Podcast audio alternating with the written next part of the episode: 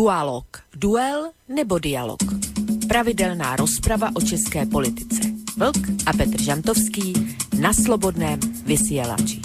Dualog. Dualog. Dualog. Dualog. Presne Dualog. tak, vážení poslucháči, to je relácia, ktorá sa v tejto chvíľke začína a je to relácia, ktorú vám prinášame vlastne po dvoj týždňovej pauzičke, pravidelne vždy takto vo štvrtok 20 o 20. hodine 30. minúte sa tu pri tejto relácie, relácii schádzame.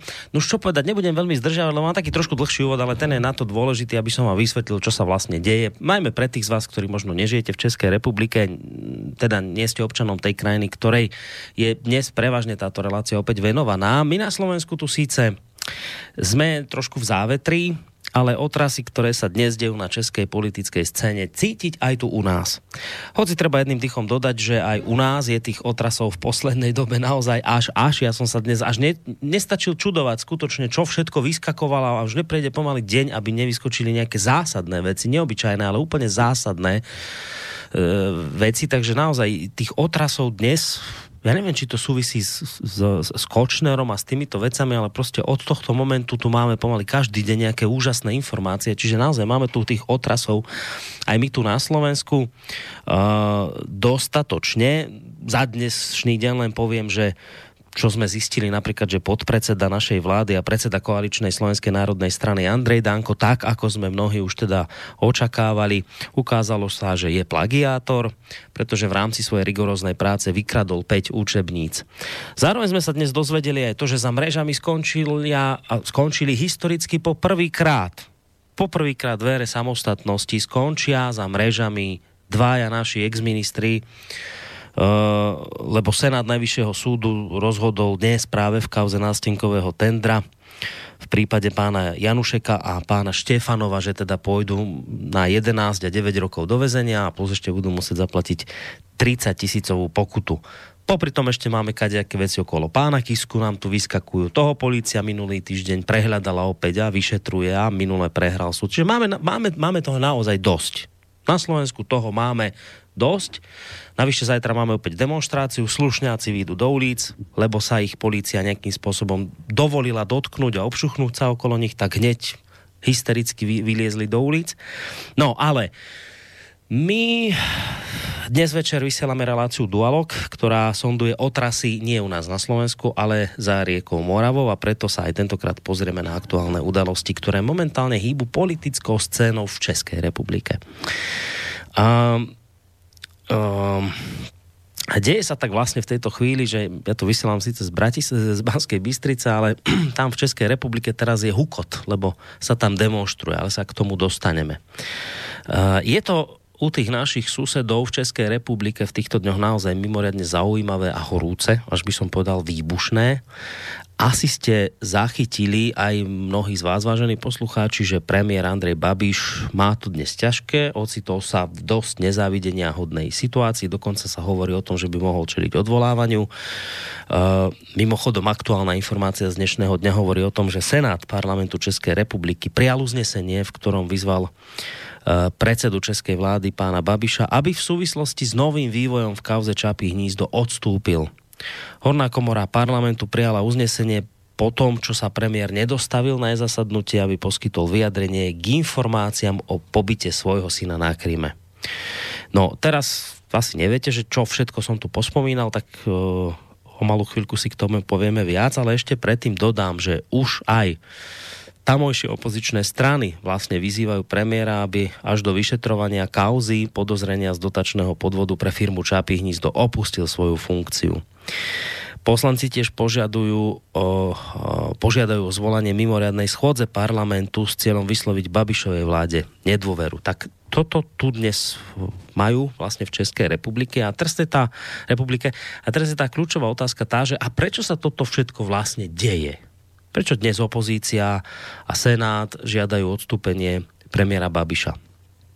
To je tá kľúčová otázka. Tak e, všetko dali do pohybu vyjadrenia premiérovho syna z prvého manželstva Andrea Babiša mladšieho. E, no ale poďme pekne po poriadku.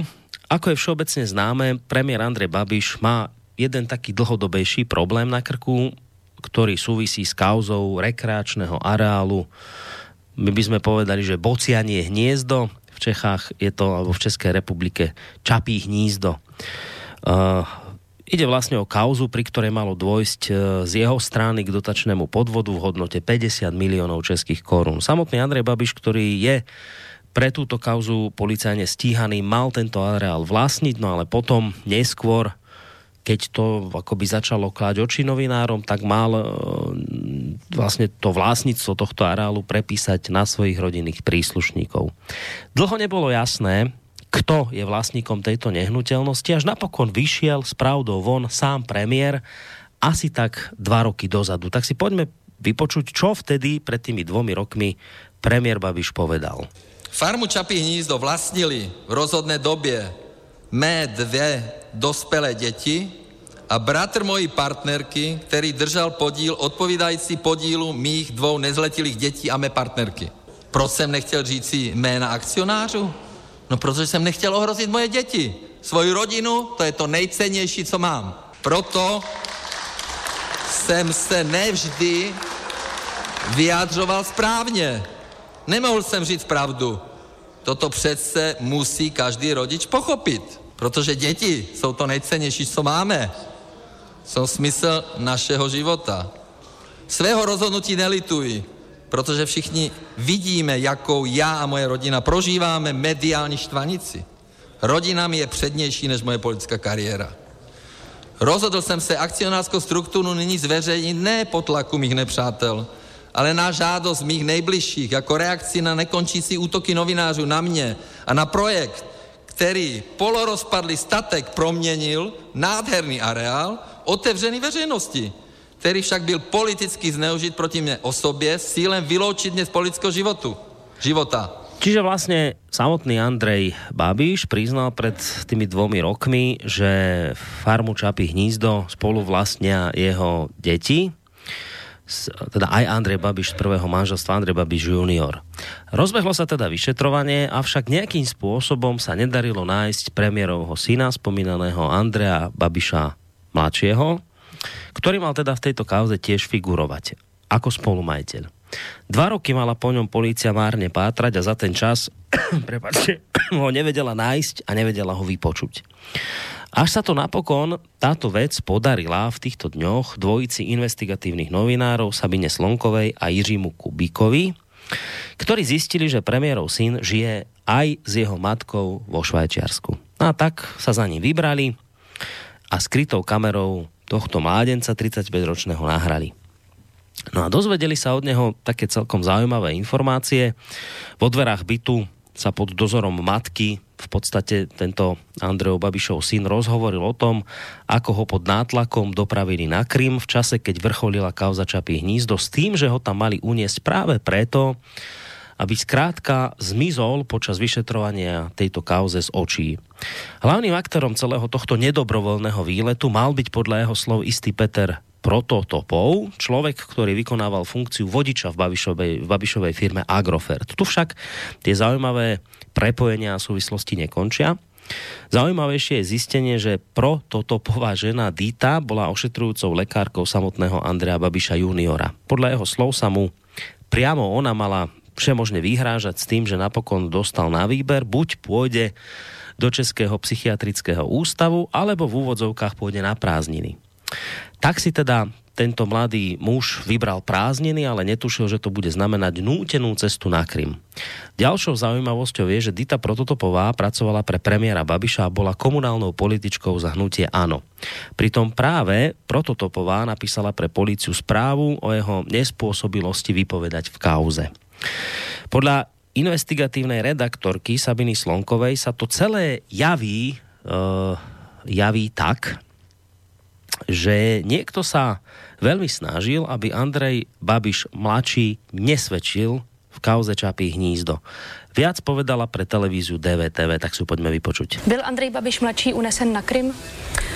Myslím, že v tuto chvíli to může zodpovědně říct jenom policie, pokud se tím bude skutečně důkladně zabývat, protože to vyšetřování, které zatím probíhalo, tak skončilo s verdiktem, že se trestný čin nestal, aniž by byl Andrej Babiš junior k tomu vyslechnutý, jak nám sám potvrdil. Takže v tuto chvíli je tady velmi vážné podezření vznesené Andrejem Babišem juniorem, které si myslím, že je potřeba prověřit, protože pokud by to byla pravda, tak by to samozřejmě zavdávalo příčinu k několika trestným činům. Jinými slovy, v současné době žádný jiný důkaz než tvrzení syna premiéra neexistuje. Uh, existuje tady e-mail, který byl vlastně poslaný uh, do České republiky z ukrajinského Krymu uh, koncem loňského roku. Ten e-mail přišel z telefonu, který, jak později posléze policie potvrdila, tak používal právě Andrej Babiš junior a v podstatě v něm byly obsaženy stejné informace, jaké nám sdělil Andrej Babiš junior při osobním rozhovoru. Čili stále veškeré informace a důkazy, které případně existují, pochází od stejné osoby a sice od syna ano, premiéra Andreje ano, Babiše mladšího. Ano, ano. Andrej Babiš mladší vám tady v pořadu zvláštní vyšetřování popsal, že ho na ruském okupovaném Krymu nedobrovolně držel Petr Protopopov, který údajně pracuje pro jeho otce. Jak vážně berete to jeho tvrzení?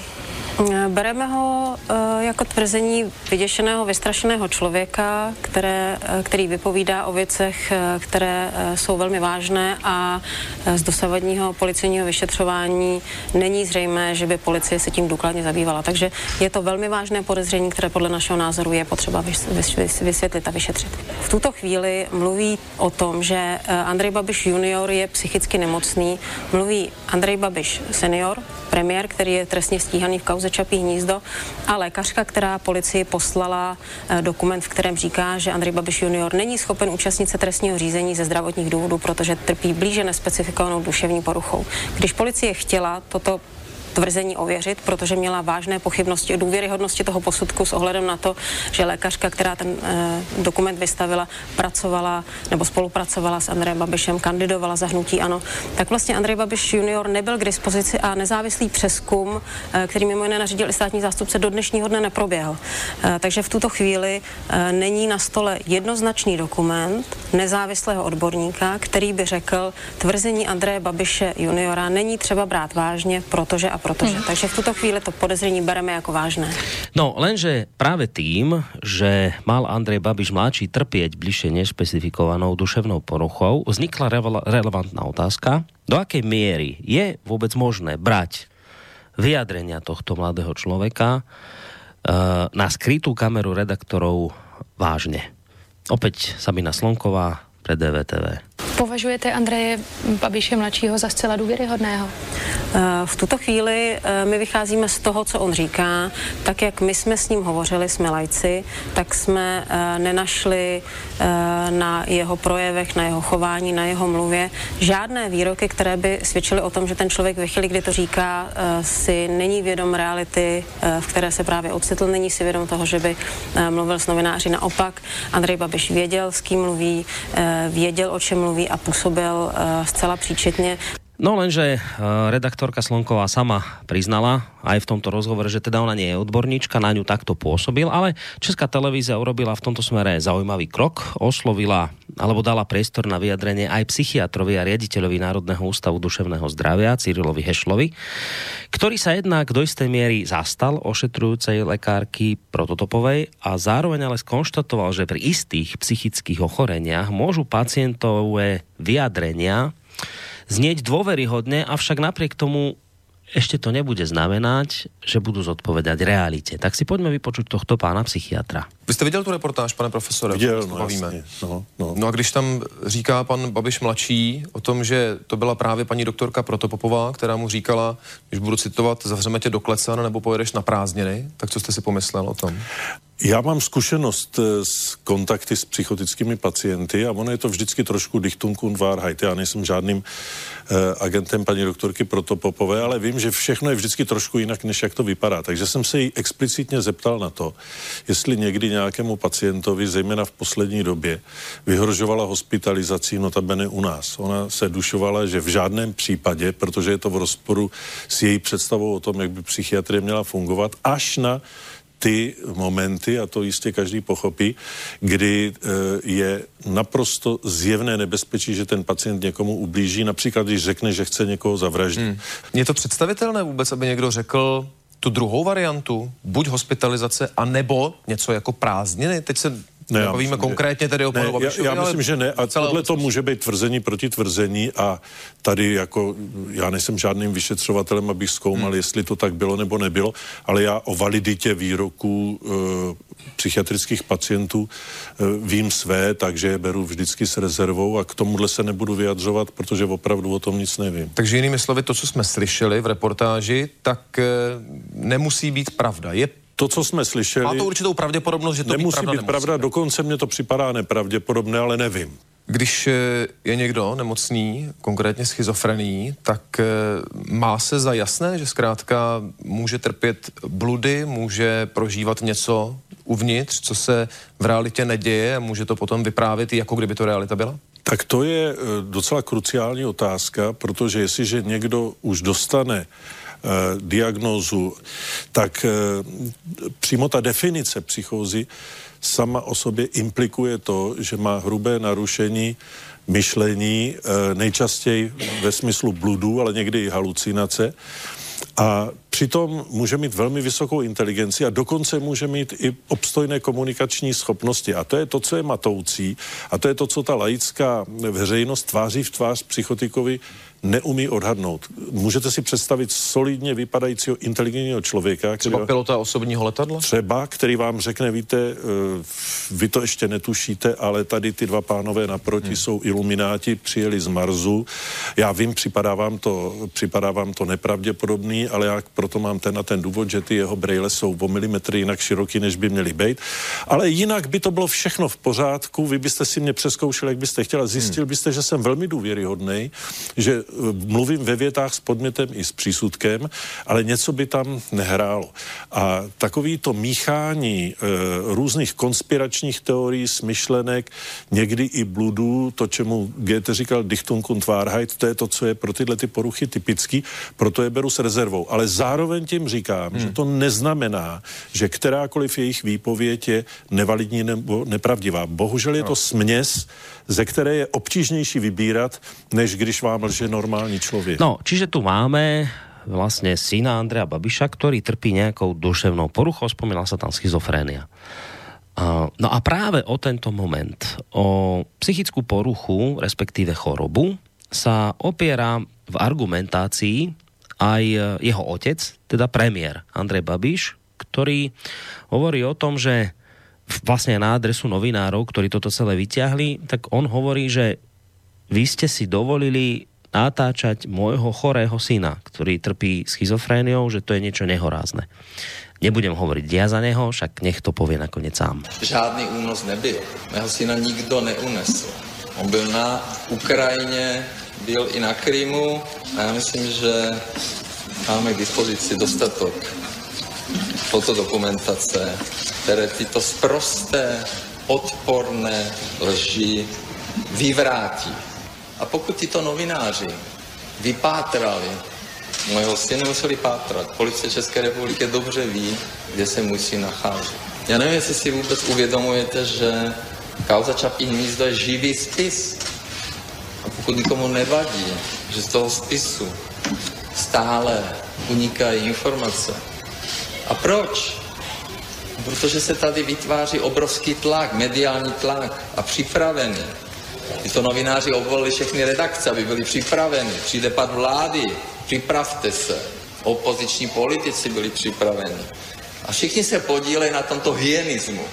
Protože pokud někdo přijde neohlášen do bytu a zneužije člověka, který má schizofrenii, takže jasné načasování, sprostá lež a já to dokážu. Můj syn nikdy nebyl unesen, je to bohužel nemocný člověk a ty novináři ještě ho zneužili tak, že on samozřejmě nevěděl, že ho někdo natáčí. Ani moje bývalá manželka to nevěděla. A on jim dal ještě mail. Oni si s ním mailovali a zveřejnili ty maily. V životě jsem nezažil takový hyenismus, jak tahle dvojica takzvaných investigativních novinářů připravila svůj životní díl, že mě odstraní. A není to poprvé. Je to jenom pokračování toho, aby jsem byl odstraněn české politické scény. No, posunieme sa ďalej, ešte pár informácií dôležitých a už končím. A pokiaľ ide o Českú prokuratúru, tá sa ku kauze Čapí hnízdo odmietla vyjadriť, ale uviedla, že dala podnet pražským mestským e, prokurátorom, aby preverili tvrdenia premiérovho syna. Zisteniami novinárov sa už zaoberá aj polícia, ktorá tiež vyhodnocuje, do akej miery sú tieto vlastne vyjadrenia jeho syna relevantné. Český premiér Miloš Zeman e, v tejto súvislosti uvedol, že sa predsedu vlády na všetko opýta na pravidelnej schôdzke na budúci týždeň, avšak naznačil, že mu Eh, že mu to celé pripadá ako nejaká divoká konšpirácia s tým, že dodal, že českú vládu tieto informácie podľa neho nepoložia. No Andrea Babeša, citujem, by mohli dohnať k rezignácii, pokiaľ mu zlyhajú nervy. A ako ďalej dodáva, ale ako človek, ktorý bol 30 rokov vystavený obdobnej situácii, môžem iba Andrejovi Babišovi odporučiť, aby mu tie nervy nezlyhali. Vyhlásil prezident pre TV Nova. Nova. No a práve dnes sa objavilo, alebo tých informácií dnes naozaj vyskakovalo veľa k tejto kauze.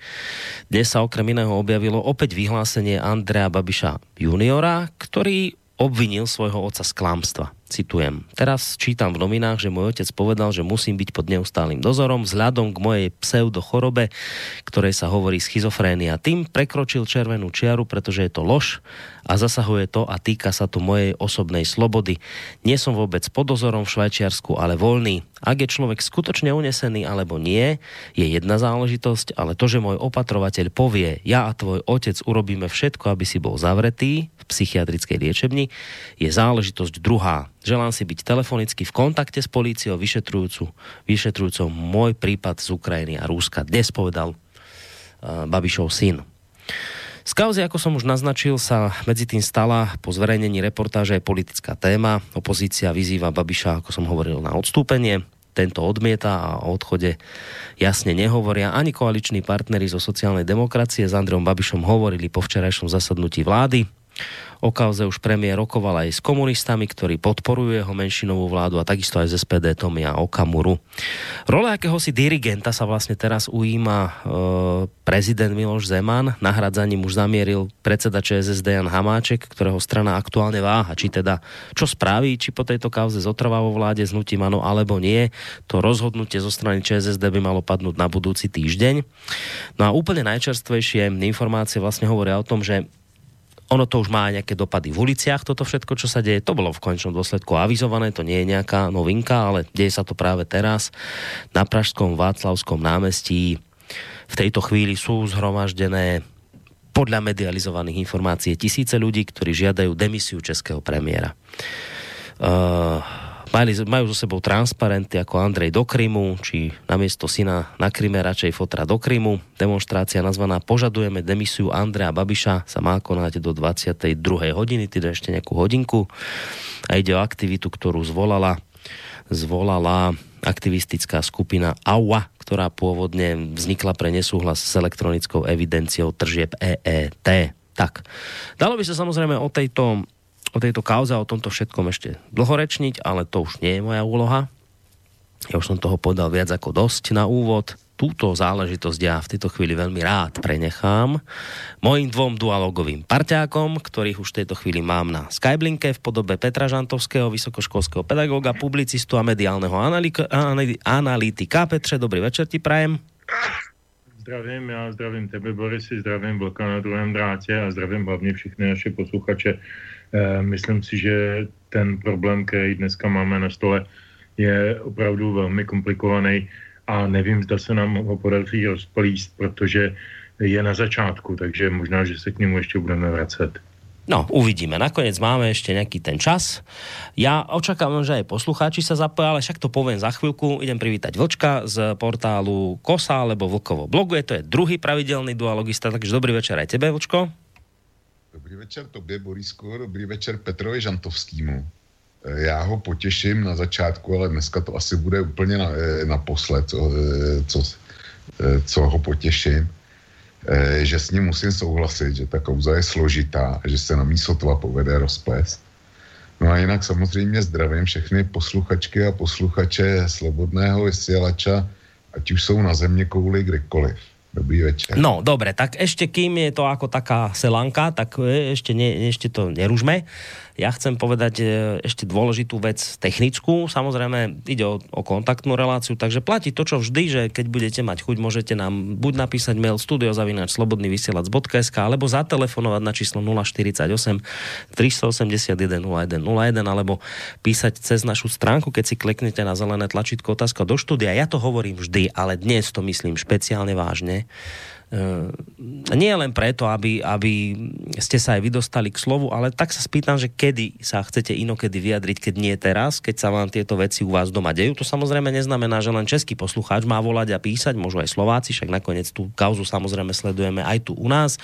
Nakoniec tie problémy máme aj my tu na Slovensku podobné, v, takže, takže samozrejme aj Slováci môžu písať, ale tu, toto chcem, aby ste si pamätali tú vec, že, že, že kedy, keď nie teraz. Teraz píšte, teraz sa to deje, teraz sa kujú veci u vás proste zahorúca, tak teraz treba reagovať.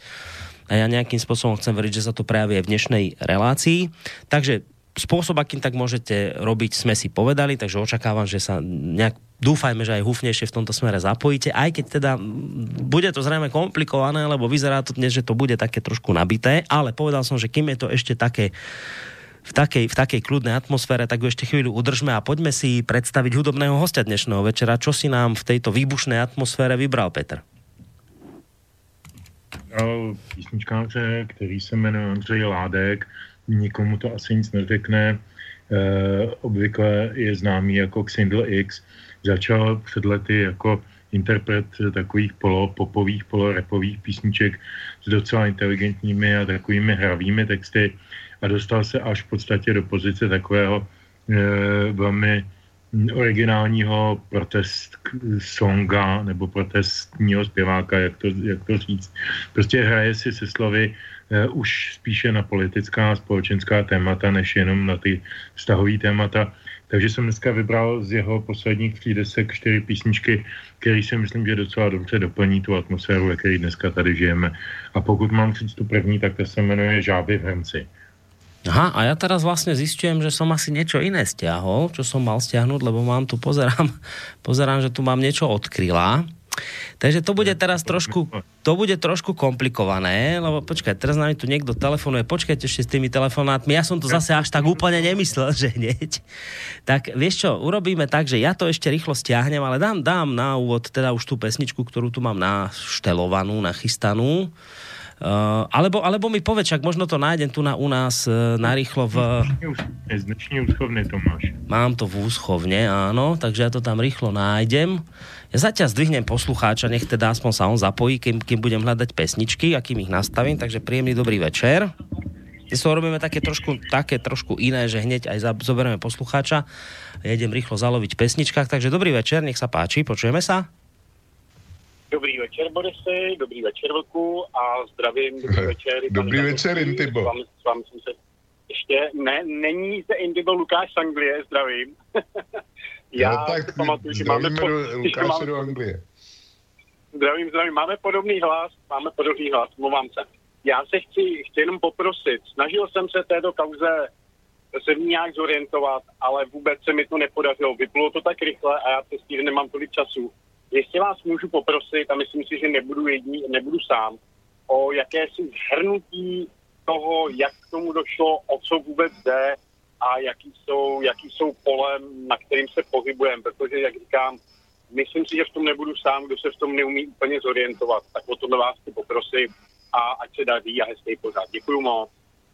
Ďakujeme veľmi pekne. Tak, tak skúste, kým ja na nejakú tú pesničku, keď to stiahnem, tak skús možno ty vočko vysvetliť, že o čo tam vlastne ide pár vetami. Ak sa to dá. Tahle, tahle poslední kauza toho, eh, toho novinářského eh, interview s Babišovo synem, to je součást kauzy Čapí hnízdo. Kauza Čapí hnízdo začala, začala podnětem k šetření, kterou dostala Evropská unie od někoho e, z České republiky.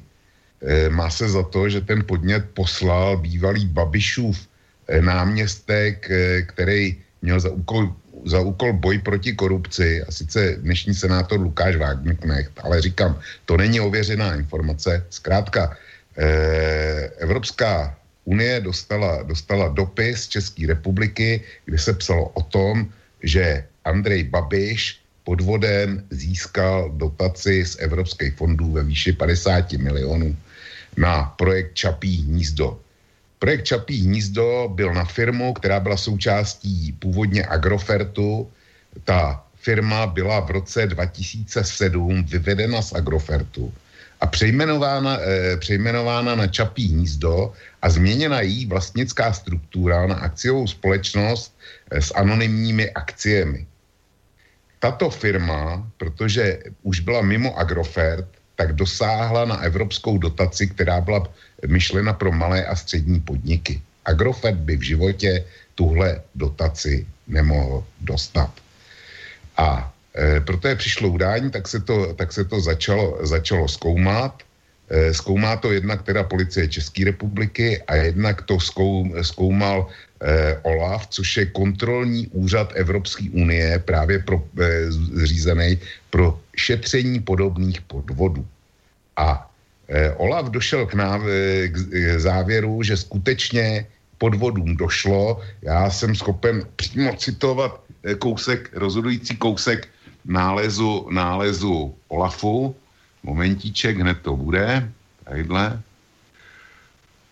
Za těchto okolností je Olaf názoru, že příprava a implementace tohoto projektu byla postižena četnými porušeními národních a evropských zákonů. Tato porušení můžou představovat podklad pro soudní řízení na základě příslušných ustanovení Českého trestního zákonníku o dotačním podvodu a poškozování finančních zájmů Evropské unie. Čili to je, eh, to je kousíček z nálezu, ten nález má asi 100 nebo 120 stránek eh, z nálezu OLAFu. Česká policie to šetří, Andrej Babiš byl dvakrát vydán parlamentem k tomu, aby mohl šetřit. E, tu firmu on nejdřív zapíral, Borísek to, Borísek to v tom úvodním přehledu dával, nejdřív zapíral, že nezná, nezná majitele, pak tvrdil, že to byli nějaký právníci a tak dál.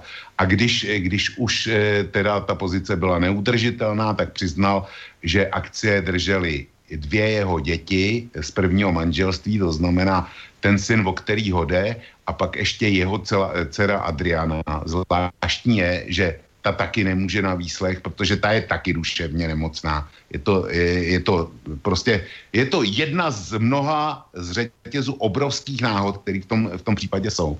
No a jeho, jeho manželka a jako další do toho přišel jeho švagr Herodes, ovšem ten, ten měl No, ještě nám aj vok nějakým potom vypadol. Tak... Jeho manželky plus no. jeho dvou dětí. Plus plus jednu akci, plus jednu akci, tohle je důležitý, protože ten tam přišel později, až když, až když zjistili ty mm, jako takzvaní majitele, že tu evropskou dotaci nedostanou, pokud eh, by tam byli jenom oni, tak museli přibrat takzvanou nezávislou osobu a to byl, to byl ten Herodes. Policie to samozřejmě šetří, Andrej, Andrej Babiš byl vydán, ale problém je v tom, že policie se nemohla dostat na jeho děti. Eh, dcera Adriana, ta je tady v Čechách, eh, ta má na to papíry, že teda vypovídat nemůže. Eh, syn, je, ten se k přeskumu policejnímu, k lékařskému ke znalci, který by přeskoumal jeho duševní stav, tak se dostavit nemohl, protože policie nevěděla, kde je. Navíc policie obdržela v závěru loňského roku s eh, mail od Andreje Babiše mladšího, že byl unesený na Krym proti své vůli. E, policie to začala vyšetřovat, takhle, on to poslal kriminalistickému ústavu, tento, tento postoupil e, v policii na Praze 1, tato začala šetřit, zjistila, že ten mailík přišel opravdu z mobilního zařízení Andreje Babiše mladšího, pak jí to, pak jí to eh, podle informací, které mám já, tak jí to eh, nadřízený policejní složky vzali, začali to šetřit sami a ten únos šetřili tím způsobem, jak Borisek eh, už řekl, došli k závěru, že se únos nestal ale to jejich vyšetření, to spočívalo v tom, že skočili za Babišovými právníky, ty ukázali nějakou fotografii Andreje Babiše mladšího s matkou v Bratislavě a tím to bylo uzavřeno, že by mluvili s Andrejem Babišem mladším, je ani nenapadlo. Tak a, no a vypátrali ho teraz títo investigatívni novinári. Andreje Babiše mladšího vypátrala e, dvojice Slonková Kubík a udělali s ním tenhle rozhovor. Ale jádro pudla, proč Babiš tak zuří, je v tom, že Andrej Babiš má strach z toho, z, z dalšího vyšetřování toho dotačního podvodu s Čapím hnízdem. Tak a uvidíme, to to, uvidíme, či to tak je, lebo Petr, uvidíme, aký bude mať on na to názor, ale ideme si zahrať pesničky, ja som to medzi tým stiahol, našiel, takže Xindl, žáby v hrnci, poďme na to.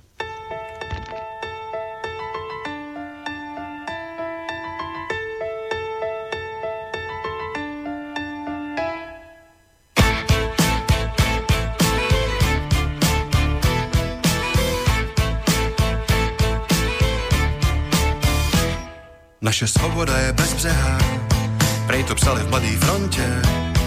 Velký bratr na to dohlíží, ruku v ruce s velkým vontem. Ta naše svoboda, ta je tak bezbřehá a proto ztratit ji nikdo z nás nechce. A tak teď v obavě, že o ní přijdeme, sami si pro sebe stavíme klece. Vždyť je to elektronicky evidentní, že tolik svobody nás trápí proto dle regulí.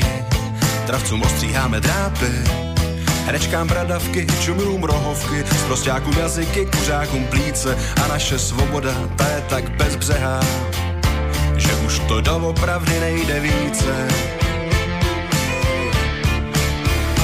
Jsme jako žáby v hrnci, který na konci směny se konejší, že co voda je vodu, tak ani náhodou nebyla chladnější. Jsme jako žáby v hrnci, když voda postupně zvyšuje teplotu. Nejdřív o dva stupně nebo o tři stupně, nejdřív to jde a pak už ne, pak máme peklotu.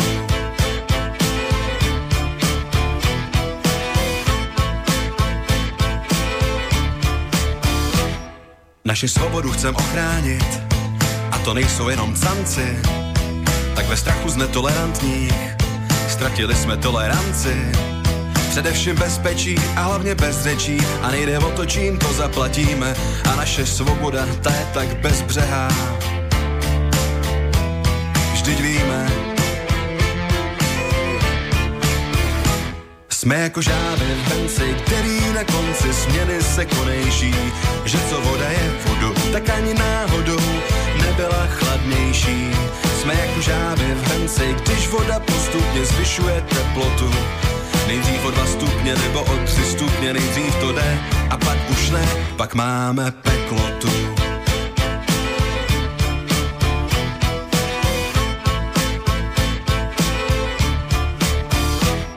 Naše svoboda je bez hranic, jen tu nechcem dezertéry. Míříme kvéry na všechny frajery, co nejdou ze směry naší éry. Dupem na mravence a v rámci prevence stavíme hranice určený k šehu. Je vážně bezbřehá ta naše svoboda, či naše neschopnost dohlídnout břehu. Jsme jako žáby v benci, který na konci směny se konejší, že co voda je vodu, tak ani náhodou nebyla chladnější. Jsme jako žáby v benci, když voda postupně zvyšuje teplotu, Nejdřív o dva stupně nebo o tři stupně, nejdřív to jde a pak už ne. Jsme jako žáby v hrnci, který na konci směny se konejší, že co voda je vodu, tak ani náhodou nebyla chladnější. Jsme jako žáby v hrnci, když voda postupně zvyšuje teplotu. Nejdřív o dva stupně nebo o tři stupně, nejdřív to jde a pak už ne pak máme peklo tu. Tak toto je dnešný hudobný host nášho večera. Xintl budeme si ešte od neho nejaké pesničky hrať, ale samozrejme budeme vidieť aj, ako budeme to všetko stíhať, lebo ten čas je neuveriteľný. Dnes už letí strašidelne, ešte sme dokopy nič nepovedali. Viac menej len fakty, ktorými sme opisovali tú situáciu, ako vlastne celá vznikla. No a teraz ideme, ja skúsim tak hneď in media zrez, lebo toho času je naozaj málo. Poviem, že po tomto všetkom, čo sa udialo, uh, mám pocit, keď som to tak si čítal a sledoval, tak som nadobudol taký pocit, že um, sa to akoby tak rozdelilo na také dva základné tábory. Tých táborov je možno viacej, ale také dva základné sú. Prvý tábor hovorí toto. No tak vidíte, čo je ten Babiš za zrúdu? Čoho je schopný dopustiť sa kvôli pre neho smiešných 50 miliónov eur. To sú tie, ktoré mal na tom dotačnom podvode získať pred rokmi z toho čapího hnízda. Vidíte, čo je schopný urobiť tento človek kvôli 50 miliónom eur? Dať uniesť respektíve súhlasiť alebo odobriť únos syna, aby nemohol byť vyšetrovaný, aby nemohol vypovedať, tak teraz vraví tento, tento prvý tábor, vraví, že teraz by už nikto nemal pochybovať o tom, že Babiš je jednoznačné ohrozenie pre českú demokraciu a musí okamžite zmiznúť z premiérského postu a najlepšie z politiky. Druhý tábor hovorí niečo opačné, čuduj sa svete, no, tak vidíte, čoho sú tí, ktorí potrebujú Babiša zosadiť, čoho sú schopní?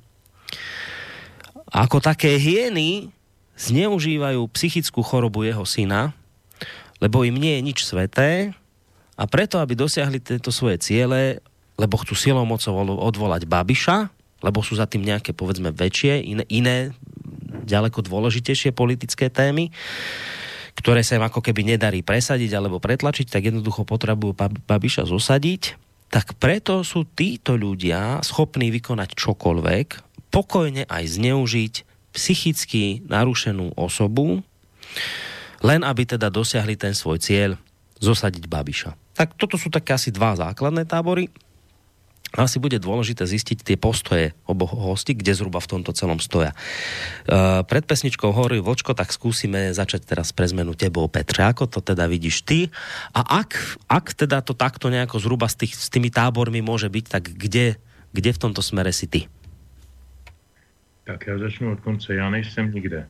Eh, já se snažím udržet zdravý rozum a čistou hlavu a tak jako vždycky v podobných situacích v minulosti eh, nebýt součástí nějakého, nějakého tábora, protože to je vždycky cesta do pekel, eh, protože když se staneš součástí tábora, tak se zároveň vystavuješ eh, riziku, že přejmeš i omily toho tábora v důvěře v to, že to jsou pravdy. A to je, to je taková živá zkušenost, která mě vždycky vede k jistý uh, předpojatý skepsy uh, ke všem absolutním pravdám.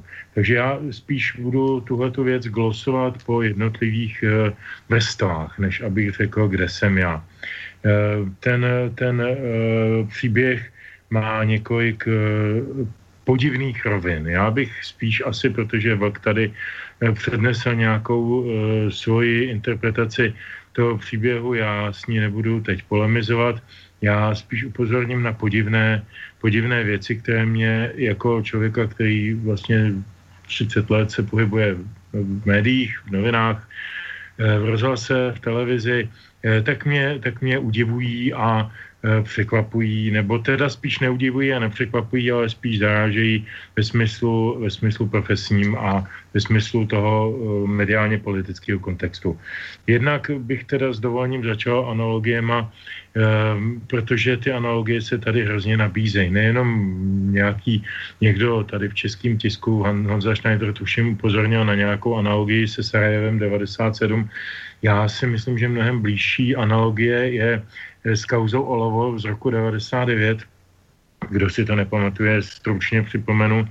Savina Slonková, Jiří Kubík, jaké, jaká náhoda opět Tití Švedé, přišli tehdy s tím, že vy, vy investigovali jakýsi utajený materiál, který měli napsat eh, poradci Zemana v době, kdy byl premiérem na, eh, na žádost premiéra a e, za cílem tedy poškodit jeho hlavní tehdy rivalku uvnitř sociální demokracie Petru Buskovou. V tom materiálu to olovo bylo jako PB Petra Buskova Plumbum, jo, tedy latinský, latinská značka pro olovo, e, to je jako kryptonázev. Jo. A obsahem toho, toho spisku bylo to, že teda paní Busková se v mládí živila jako prostitutka, že mlátí svoji tříletou dceru a prostě různé takové dost ošklivé věci které jí měly údajně poškodit tedy v očích, eh, v očích veřejnosti. Eh, nik, podotýkám, nikdy nikdo ne, neodhalil, nikdy nikdo nevyšetřil, kde to olovo opravdu vzniklo, kdo byl jeho autorem, za jakým účelem bylo vyfabrikováno a co mělo, co sledovalo. Jediné, co skutečně, skutečně jeho efektem bylo, že poškodilo tehdejšího premiéra Zemana a nikoli paní Buskovou. Paní Buskový to naopak přineslo celkem pochopitelně hodně veřejných sympatí od lidí, kteří ani neznali a neviděli do těch věcí, ale prostě tohle se lidem nelíbilo, že prostě mladá žena je takhle špiněna. E, to, to, není, to není fér, stejně jako se nebylo fér takzvaná Kubiceho zpráva, kde se psalo panu Paroubkovi, že znásilňuje děvčata malinkatý 12 letý a podobně. Taky nikdo nikdy neodhalil, nevyšetřil, nikdy nikdo nebyl potrestán za tyhle ty věci. E, to, to jsou pro mě věci naprosto šokující a strašidelný.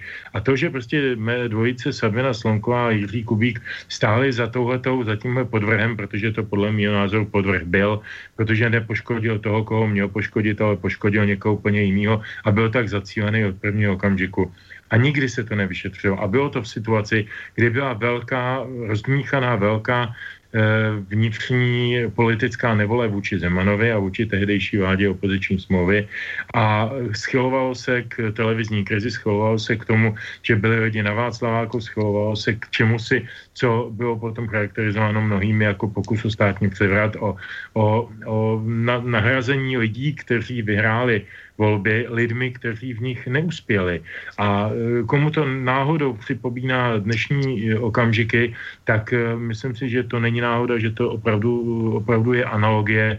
A když se dneska podíváme na to, co se co se děje, tak v důsledku jedné reportáže, slově jedné reportáže, která ještě navíc nebyla zveřejněna celá, byla vystříhaná a my nevíme, my ji neznáme celou. První fake, první chyba, eh, minimálně profesní chyba těch dvou novinářů.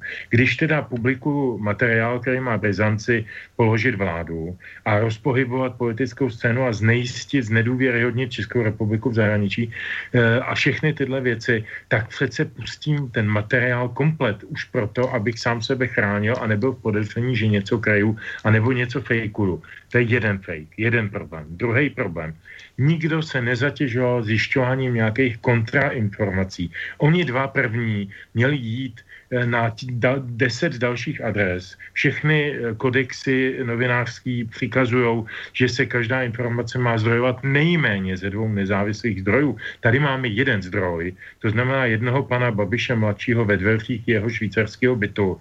A tento pan Babiš je e, jaksi vzat v potaz jako, jako ultimativní e, tlampač pravdy, o kterou se opírá celá další politická, politické hnutí a movement, jako to, co se děje dneska v ulicích Prahy a, vši, a, a v těch, v těch uh, kabinetech politických, tak to je dílo této jedné reportáže. Nikdo si netrouf tu reportáž s, konfrontovat s jinými informacemi. A to je druhý fake a druhá, druhý problém pro mě.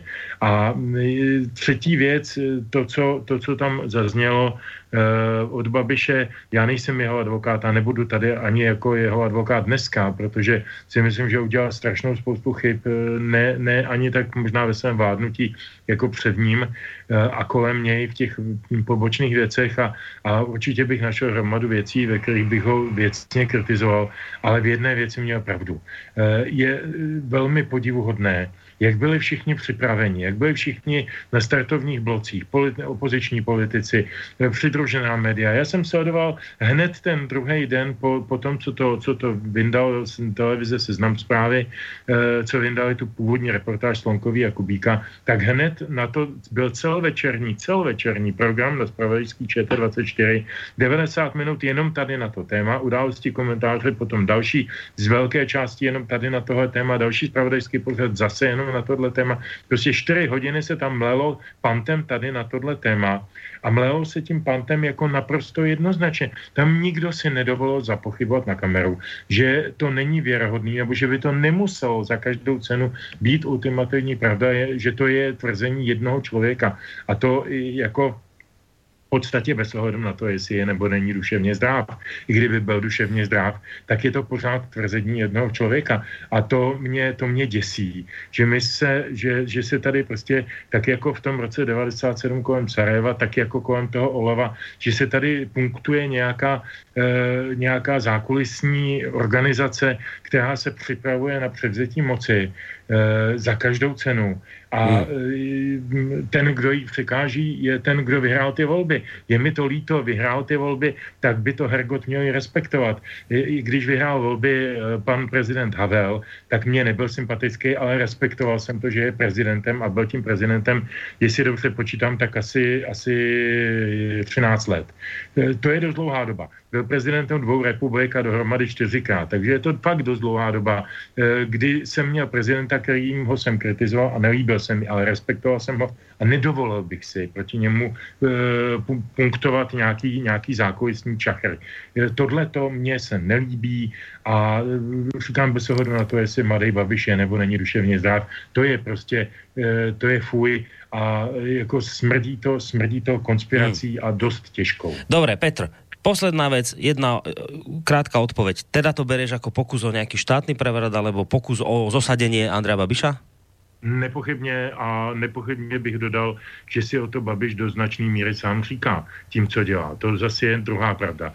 Ale bez ohledu na to, co dělá Babiš, toto je podle mě pokus o, sesazení Babiše a, a pře, mm. pře, přečíslování mocenských pozic. Dobre, a deje sa tak podľa teba nie je celkom čestnými spôsobmi. Popísal si, prečo si to myslíš. Dobre, Vočko, ja som tu popísal nejaké dva tábory, ideš reagovať samozrejme na Petra, ale ešte predtým skús aj ty, že kde, kde teda ty v tomto smere stojíš, aby sme mali zadefinované tvoje postoje v tomto celom. Jestliže Petr prohlásil, že on nepatří do žádného tábora, tak já to prohlásím taky. Já taky nepatřím do žádného tábora. Podle stejných kritérií jako Petr. Já jsem ten, který sbírá informace o téhle věci, protože mě, mě ty informace zajímají. A já jsem o Čapím hnízdě napsal, já nevím, jestli 13 nebo 15 článků na kose. A nejsou to články typu eh, dojmologie, co mě se, eh, co jako mně se, mně se zdá, že by asi tak mohla být pravda. Ne. Já ty články píšu tak, že seberu, seberu fakta, který najdu na otevřených zdrojích. A ty fakta e, se snažím řetězit do nějakých logických řetězců, z kterých mi potom vyjde nějaký názor. A ten názor ukazuje, bohužel, že Andrej Babiš tu dotaci skutečně získal podvodem. Je to, je to můj dojem a že to, vyše, že to vyšetřování je, který je proti němu vedený, je důvodně založený. Nakonec už jsem citoval nález, nález evropského orgánu jménem OLAF, který je v dané věci mimořádně verzírovaný a obecně respektovaný. To není prostě tlupa, eh, tlupa mafiánů, kterým někdo dá zakázku, aby někoho, někoho očernili. A kdyby Andrej Babiš eh, to čapí hnízdo nenastartoval tak, jak ho nastartoval, to je prapůvod jeho věcí.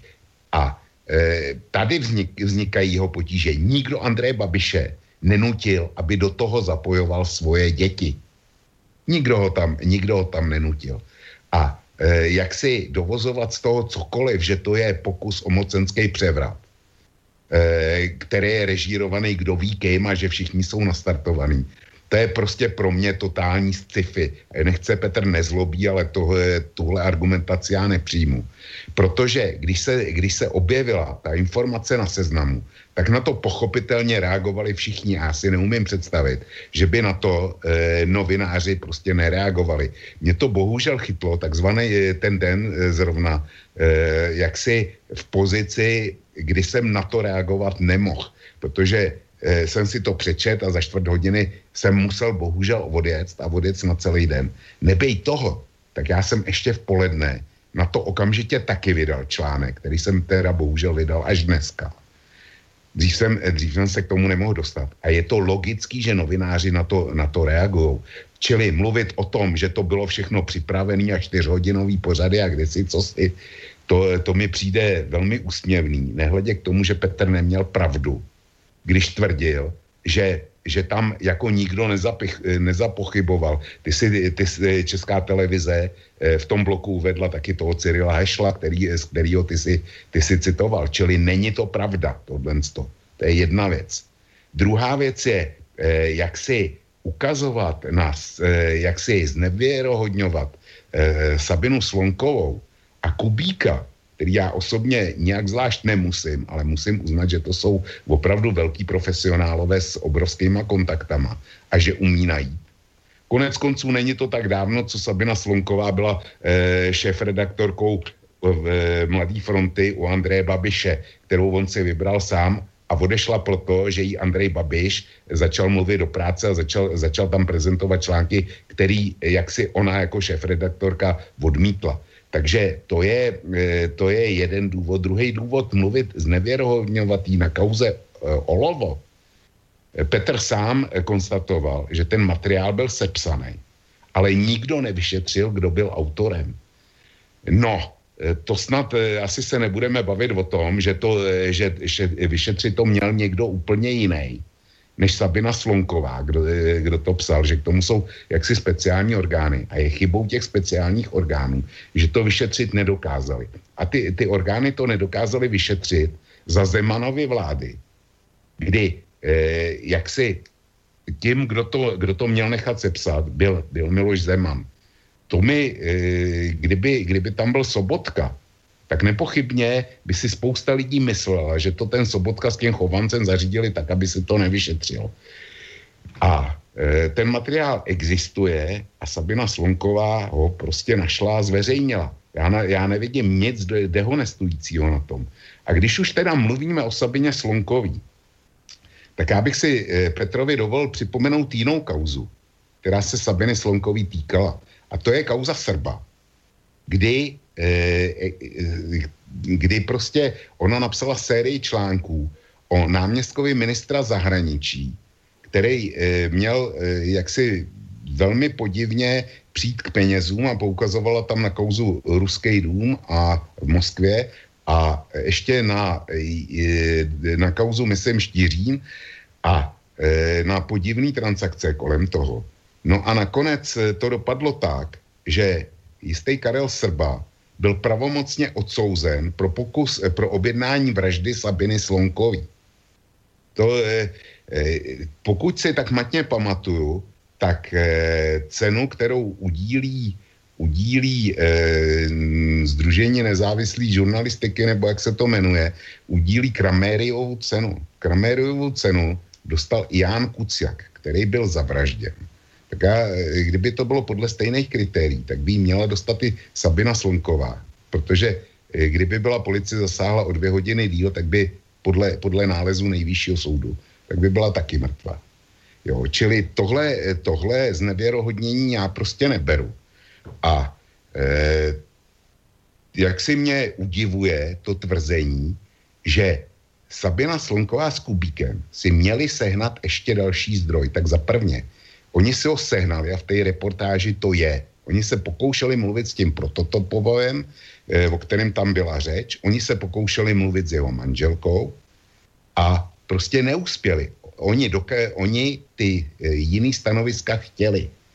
A teďko jde o to, že jiný člověk eh, v únosu, v tom únosu v úvozovkách, nebo prostě v té cestě Babiše mladšího do Ruska, a na, kli, na Krym involvován nebyl. Já si neumím představit, jaký další zdroj pro ověření toho si jako měli, měli Sabina Slonková najít, kromě manželů proto, to, proto popovových a ty se pokoušeli dostat. Čili bohužel je mi líto, Petře, zavádějící informace ve všem. Čili tolik bych chtěl konstatovat. A kauzu, eh, kauzu toho interview s Babišem mladším, nelze oddělit od kauzy Čapí hnízdo. Kdyby byl, e, e, všechno se dalo vyřešit. Všechno se dalo vyřešit, kdyby byl Babiš mladší prostě k dispozici, eh, znalci z oboru, z oboru psychiatrie, aby vypracoval posudek a bylo by jasný, jestli ho policie může vyslíchat nebo ne. A vzhled teďko, že ten chudák jako byl vystavený nějakému tlaku, je zvláštní, že ten chudák se dneska s nima teda spojil, když už věděl, jak ta reportáž vypadá a určitě ji viděl a poslal ten mail, kde obvinil svého otce, že, že prostě překročil červenou čáru. Kdybych já měl eh, slunkový s kubíkem něco, něco vytknout, tak bych, jim, eh, tak bych jim vytknul jaksi nepohotovost nebo nedokonalou přípravu eh, toho, toho rozhovoru. Protože kdybych tam byl já a zapálil mi to včas, tak bych se, tak bych se Babiše mladšího zeptal na dvě věci, dvě otázky bych mu položil. Za prvé, pane Babiši mladší, máte řidičský průkaz? Platný řidičský průkaz? Když by mi řekl, že ano, tak by následovala otázka. A e, řídíte v současné době taky auto aktivně? E, ty otázky jsou motivované velmi jednoduše. Švýcarsko, na rozdíl od naší banánové republiky, je velmi spořádaným státem, kde Babiš mladší má nějaký ošetřujícího lékaře. On to, on tam říká.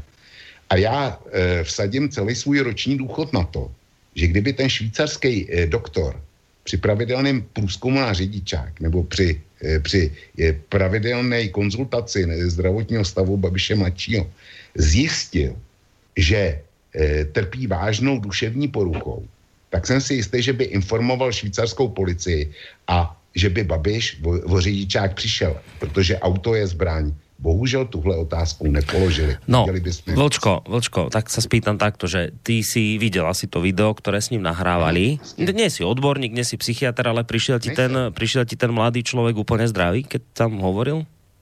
Eh, Borisku, eh, já tomu nerozumím. On říkal, on v tom videu říká, že se léčí. Že se léčí, takže jako e, můj názor v tomto, v tomto případě není, není nějak, nějak důležitý.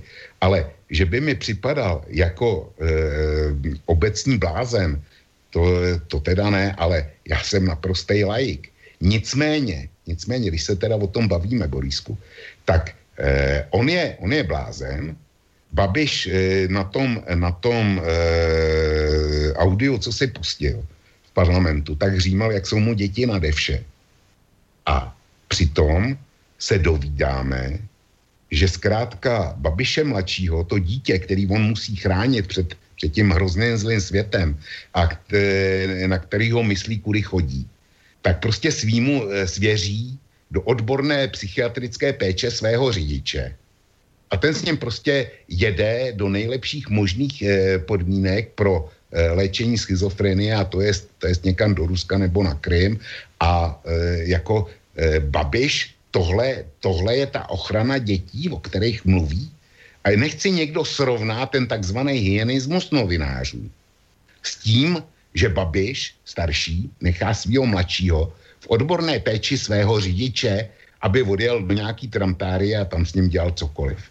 Mně teda jako hyenismus připadá to, co udělal Babiš starší. Já si nemůžu pomoct, ale třeba jsem špatný otec. A Babiš dnes, Babiš dnes zverejnil, alebo nevím, či to bylo dnes, zverejnil nějaké fotografie z toho Krymu, kde teda je ten jeho syn vy, vysmiatý a vraví, že mu tam bylo dobré, že mu tam bylo fajn, podľa tých fotiek a zároveň sa už vyjadril aj ten prototopov, ktorý hovorí, ja som nie je lekár, ani som sám sa nemal o neho starať ako lekár, ale skôr mu robiť taký akoby doprovod, alebo ja, on to tak nejak opísal, že zobudiť ho ráno, že musíme ísť na prehliadku a tak ďalej, že to bola akoby moja úloha sa takto o neho starať.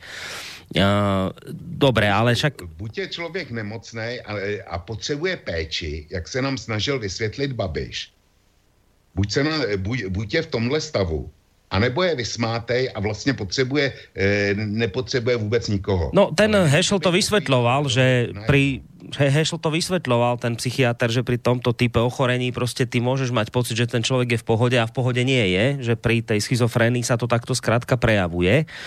Preto sa chcem spýtať, potom samozrejme dám otázku aj Petrovi, ale preto sa chcem spýtať, teraz keď dáme všetko bokom, teraz dáme bokom to, že, že, že áno, že to je pravda, že mohlo sa tomu všetko dať predísť, keby bol bývalý jeho syn vypovedal a tak ďalej, keby nebol býval na Kryme, ale teraz keď toto všetko dáme bokom a ak by bola pravda, že ten chlapec je naozaj psychicky chorý. Je podľa teba toto v poriadku, čo spravili novinári?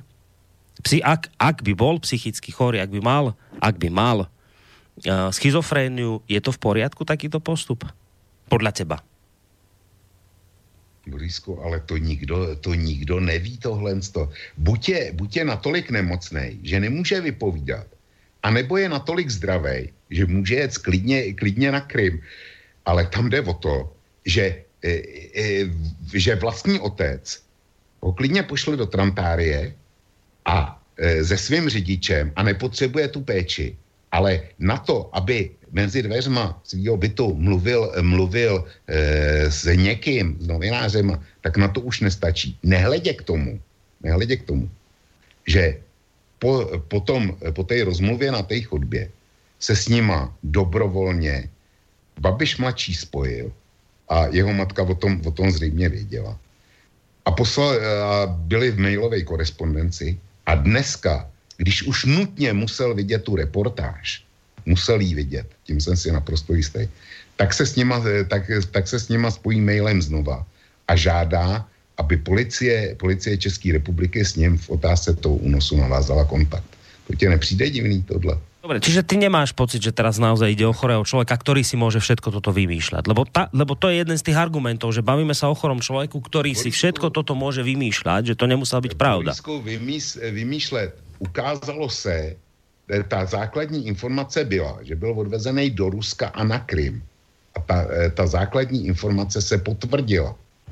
Ta, ta se potvrdila. Čili to je, e, kdyby se vymyslel, kdyby se ukázalo, že na tom Krymu nebyl, tak jako budiš, tak můžeme, můžeme spekulovat o tom, jestli do jaký míry mluví pravdu. Ale on na tom Krymu byl. A jak říkám, pro mě je děsivý, že jeho otec ho údajně v nemocném stavu víc nebo mí, pošle s někým, jako je řidič. Jako je řidič, to, který má určitě teda e, děsný medicínský znalosti a, a schopnosti. Tak ho pošle, pošle do Ruska a na Krym. To, to jako... Hmm. Dobre, Petr. Uh, samozrejme aj na toto, o čom teraz sa bavíme, môžeš, ale tebe tiež dám takú otázku, že ty zase na druhej strane hovoríš, že e, ti to príde celé také nejaké zvláštne. Nie na druhej strane, ale pravda, presne toto. Že všetkému tomuto sa dalo vyhnúť. Keby bola bývala, mohla polícia vyšetriť uh, dieťa Andrea Babiša, tohto Andrea Babiša mladšieho, keby ho nebol niekde niekto, či už teda uniesol, alebo odviezol dobrovoľne, alebo akokoľvek na Krym. Skrátka, že bola tu možnosť, tak ako je to v bežné, úplne normálne u každého jedného človeka, ktorý je z niečoho podozrivý, tak si ho policia predvolá, on vypovedá a potom sa ukáže, či bol v tom nevine, alebo nebol nevine. Nie je toto v prvom rade naozaj tak, že tu spravil chybu, ten, kto jednoducho tohto chlapca nejakým spôsobom zariadil to, aby sa k nemu policia nemohla dostať? Nie je tu tá, ten neuralgický bod, to, to všetko, že tu, tuto sa udiala naj, prvá veľká chyba? Tak já myslím, že těch velkých chyb se tam udělala strašná spousta, eh, ale já bych to opět zase po kouskách jenom zkusil eh, analyzovat nebo rozkouskovat, roz, rozparcelovat. Eh, jedna věc je zvláštní, že se mluví a nemluví o únosu. Sám mladý Babiš v tom posledním mailu, který tady zmiňoval Vlk, Eh, říká, no tak o tom mailu vlastně nepišme, nebo nemluvme, o tom únosu nemluvme, to je jedno vlastně, únos, neúnos, hlavně mě spojte s policií. To je velice podivný. Eh, kdyby kdokoliv příčetný se chtěl spojit s policií České republiky, tak má příležitost Uh, asi by neměl tu příležitost a může to udělat napřímo, nepotřebuje k tomu slonkou s kubíkem, to za prvé. A navíc jim, on jim tam přímo píše, a to podotýkám, jako předpokládáme, že ten mail psal opravdu on, uh, protože jako maila může psát kdokoliv, že to, jako, to si nemusíme malovat konspirační teorie, ale prostě maila za mě napíše moje dcera, podepíše mě tam a kdo to ví, eh, že jsem to nepsal já. Uh, takže takže to, to je jedna věc, ale dejme tomu, že to psal on, a eh, on tam přímo píše, no tak když už jste mě teda v podstatě jakoby takhle využili na tu reportáž, tak mi teda bodněte, nebo jak on to říká, z, z, můžete to vybavit, ano, slovensky vybavit, tak mi to vybavte s tou českou policií. Je, jako, eh, to není úplně normální reakce. On v tom Švýcarsku je se svojí matkou. Jeho matka, pokud vím, je příčetná. To její příčetnost nikdo nespochybnil.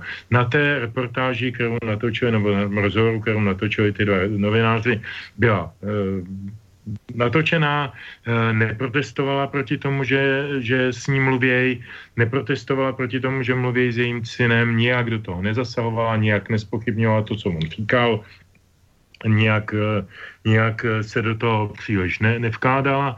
To znamená, že eh, neměl jsem z toho pocit, že by ho tam třeba hlídala proti jeho vlastní vůli. To by asi těm novinářům nedovolila s ním mluvit. Takže, takže jeden věznitel latentní nám odpadá, jeho matka.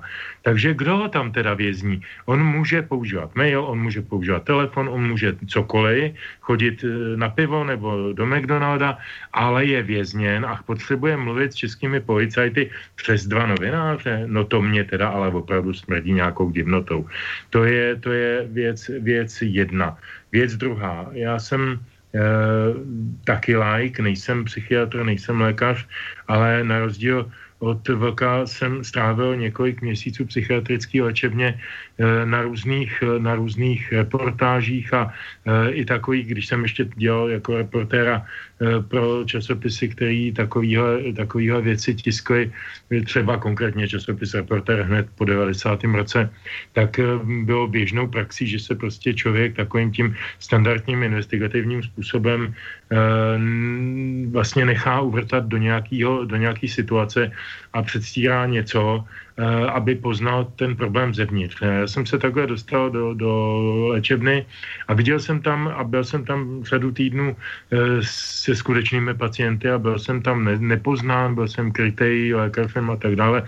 Bylo, bylo, to všechno, bylo to všechno košer a měl jsem příležitost s těma lidma mluvit, eh, vidět je v situaci, v akci a musím říct, že speciálně, speciálně se to týká schizofreniků.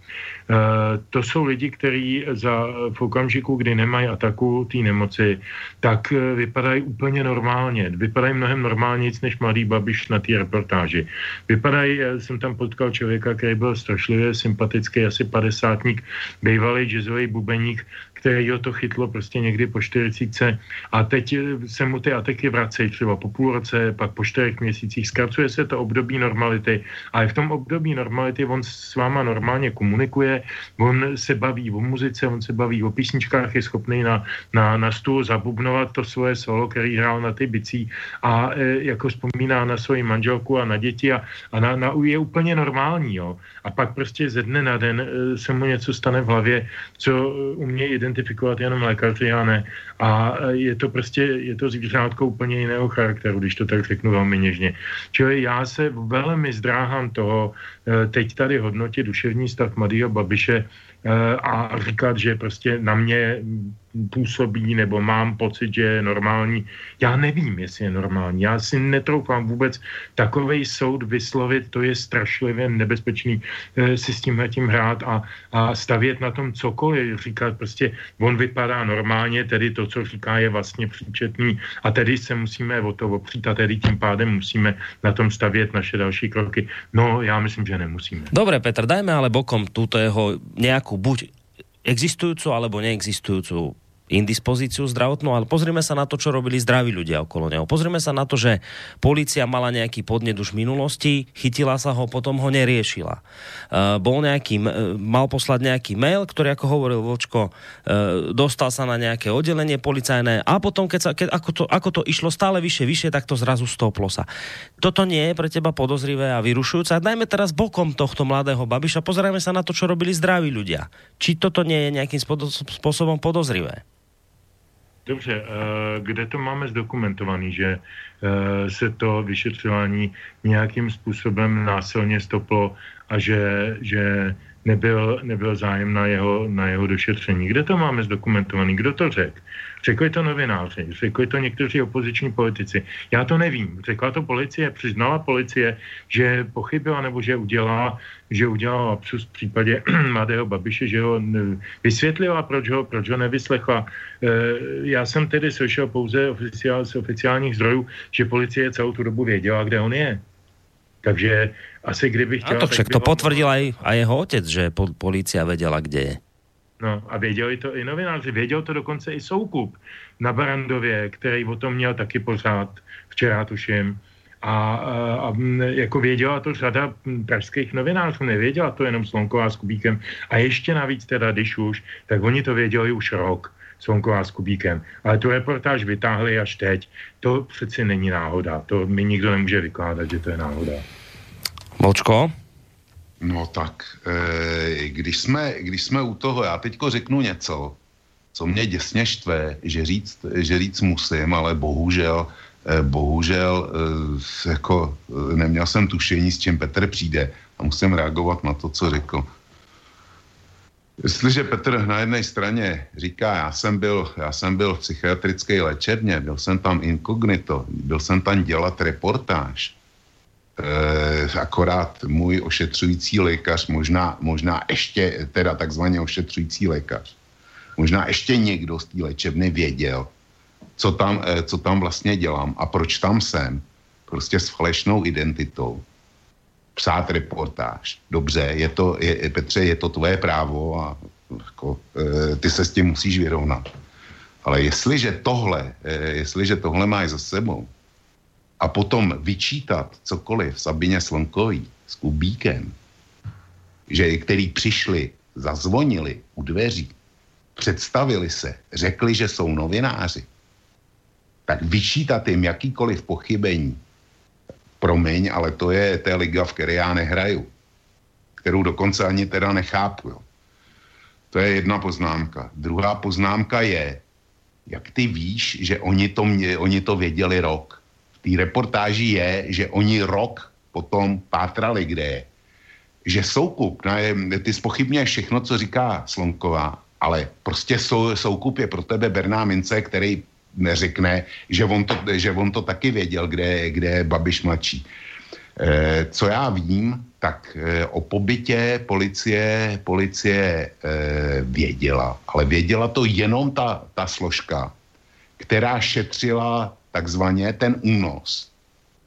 Tak tato, tato zřejmě věděla, kde Babiš mladší je. Ovšem ten policejní komisař, který šetří Čapí hnízdo, což je klíčová osoba v případu, kterýho Babiš taky, kromě jiného, taky skandalizoval, kterýho, eh, kterýho eh, skandali, zkoušeli skandalizovat i policejní útvary tím, že na něj nasadili od poslechy, tak dále, tak dále. Tak eh, policejní komisař Nevtípil, který šetří Čapí hnízdo, tak ten to údajně nevěděl. Čili my tady pracujeme s, nějakým, s nějakou sadou informací. Ano, policie, policie to věděla, ale to neznamená, že to věděl ten orgán, který šetří tu, tu hlavní kauzu.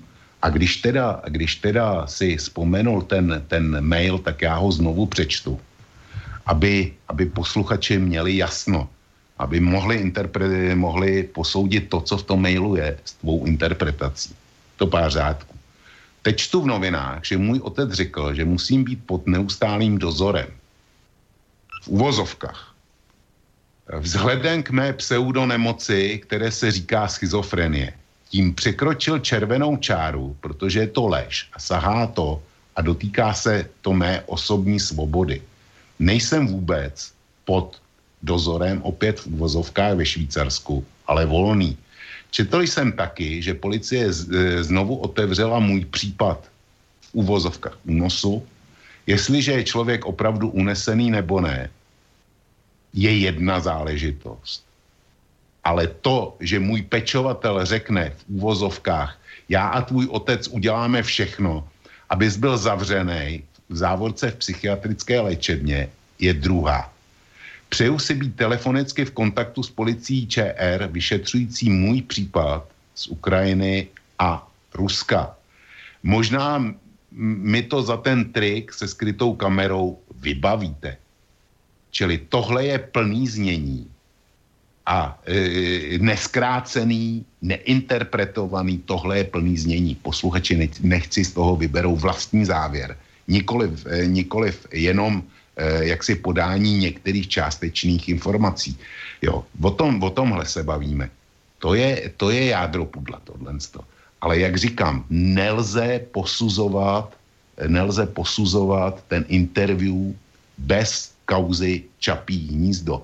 A jde o to, že my máme premiéra, který je důvodně vyšetřován z úvěrového podvodu. Je vyšetřován. Jestli ten podvod byl nebo ne, to, to bude muset rozhodnout soud. To nikdo z nás neví. A soud bude rozhodovat nejenom o skutkové podstatě, ale bude rozhodovat, jak je v Čechách zvykem, o formálních náležitostech, což není to tež. Což není to tež. Takže kdyby nebylo Čapího hnízda, do kterého eh, André Babiše nikdo nenutil, kdyby on tam nezatáhl své děti, což ho taky nikdo nenutil, tak jsme dneska tohle vůbec neřešili, ale my máme premiéra a to je zvláštní, že eh, to jako nikoho, nikoho neirituje, že, že mít premiéra, který, který je de facto šetřen kvůli rozkrádání peněz v Evropské unii, tak eh, to je naše rarita. Já bych odbočil eh, maličko do Německa, kde je dneska velká aféra z toho, že AFD dostala, dostala nějaký peníze ze zahraničí, což zakazuje německý zákon, aby politické strany dostávaly, dostávaly příspěvky ze zahraničí. A že to nenahlásila. A že ty peníze vrátila a že to taky nenahlásila. Je z toho velká aféra. A námitku, že protože to je AFD, tak to zrovna, zrovna běží, tak vůbec neberu protože podobný, eh, podobný šetření proti politickým stranám, kterým přišly peníze ze zahraničí a taky to neohlásili, tak ty byly v Německu už v minulosti a týkalo se to i, i velkých stran. Takže, takže eh, v Německu řeší tohle a je to, pro ně, je to pro ně zásadní problém. A pro půlku našeho národa není vůbec žádný problém, že máme, že máme předsedu vlády podezřelýho, podezřelýho z, tak, eh, z eh, de facto podvodního čerpání eh, veřejných peněz. Jo, to, je, to, je, to je něco strašného a pro boha zlatýho probuďme se, co, co my jsme za republiku. Jakou chceme republiku? Chceme republiku, kde, budou, kde bude tohle možný? Já, já v takovém světě nechci žít. Ideme zistiť, ideme zistiť, ako to vidí posluchač, ktorého máme na telefónnej linke. Dobrý večer. No, dobrý večer, tady posluchač z Brna. Uh, já se doplním trochu pana Žantovského. Václav Havel byl v podstatě prezidentem, dá se říct, že tří republik. ČSSR, ČSSR, ČSFR a ČR. Uh, co se týká toho mladého Babiše, tak uh, nevím, proč vlastně se někdo za, zaobírá problémy v té dané rodině. Jo? E, jednak teda 50 milionů už bylo vrácených, tedy údajně, nebo takhle, byly v podstatě ano, byly nelegálně použity. To je sice pravda, ale ty problémy, co se týká tady ty nějakého toho údajně únosu, tak to, to je prostě problém té rodiny, to ať si vyrší rodina mezi sebou. Jestli to byl únos nebo neúnos, to už to je otázka, kdo ví, jak to bylo. Navíc nevěřím tomu ani uh, ani jedné straně, ani médiím, ani Babišovi nikomu. To, kdo ví, kde je pravda. Navíc to, co se dneska dělalo na, na Václaváku, trochu mi to připomíná to, co se dělo na, na Slovensku, těch takzvaných Sorošových dětiček, protože už to zavání taky uh, o, nějaký, o nějakou snahu toho převratu. Vrch samozřejmě se mnou nebude souhlasit, to je mi úplně jasný, ale ale je jasné, že ODS se chce snažit prostě dostat moci. To je úplně jasné, jo. Nedokáže si Fiala přiznat ty chyby, co ODS naflákala před těmi, dejme tomu, že osmi lety. Stále obvinují, že za všechno může Babiš, někdo jiný než Babiš a z Babiše dělají martýra.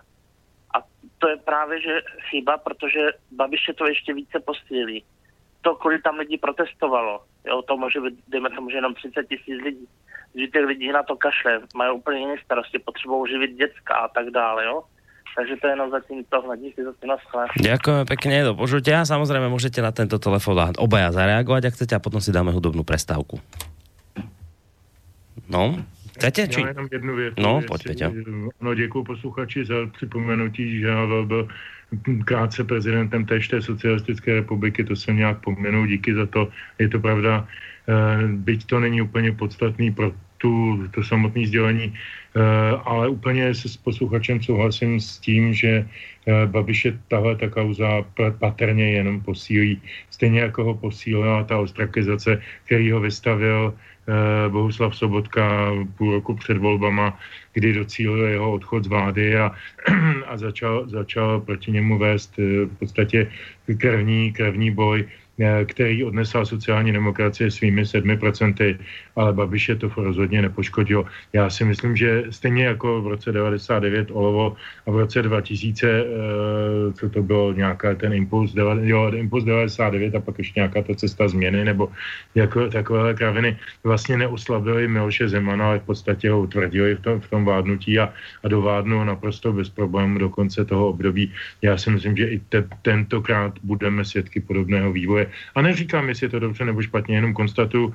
že posluchač má, má asi pravdu. No, Vočko, chceš ešte zareagovať pred pesničkou na tú, na tú tézu, že teda toto všetko sa, že to má podobný rukopis ako veci tu u nás na Slovensku, tu u nás je okolo toho veľké halo, Konec koncov to priznáva aj náš bývalý expremiér, že v tomto smere môže byť zapojený niekto aj zo Spojených štátov prípade Soroša do toho, čo sa tu deje.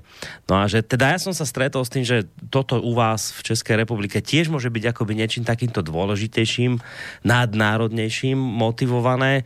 Spomínal, si napríklad, spomínal sa napríklad globálny pakt do OSN o riadenej migrácii, že ste ho odmietli, takže jednoducho a takéto nejaké ďalšie veci sú, ktoré sa niekomu akoby nepáčia z úzadia, tak potrebuje túto vládu zosadiť. To je také niečo podobné, o čom hovoril aj posluchač, takže ako sa ty k takýmto teóriám staváš? Kauza Čapí hnízdo vznikla na rozmezí let 2007 a 2008. Vyšetřování začalo v roce 2016, kdy Andrej Babiš tenkrát hlásal teorii, že do České republiky klidně vezme 18 tisíc eh, migrantů na to, aby zaplnili, aby zaplnili pracovní místa, který nechtějí Češi kdyby bylo přišlo 18 tisíc migrantů, tak podle zákona o slučování rodin by, by jich bylo vlastně 100 tisíc. Kdyby se bylo tenkrát vyhovělo Andreji Babišovi, tak jako někdo mi chce říct, že, že nějaký temný washingtonský sorošovský síly e, spunktovali Čapí hnízdo, e, donutili k tomu Andreje Babiše, e, jako e, dostali tam e, do, do soukolí i jeho, toho případu i jeho rodinu že prostě eh, potom eh, ho donutili čerpat tu dotaci. Posluchač z Brna, který volal, nemá pravdu. Ta dotace, ta samozřejmě vrácená byla, ale co taky Andrej Babišovi po nálezu, po nálezu eh, Olafu zbylo, než ty peníze vrátit. Oni, oni je původně vrátit nechtěli.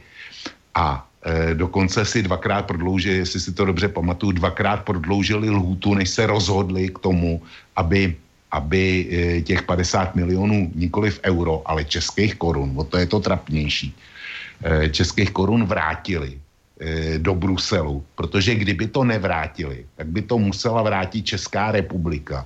A když by to vracela Česká republika, tak by samozřejmě musela zažalovat Andreje Babiše a Čapí hnízdo o náhradu škody a, musel, a bylo by to jednoduché rozhodování pro český soudy. Čili, čili bohužel posluchač nemá pravdu.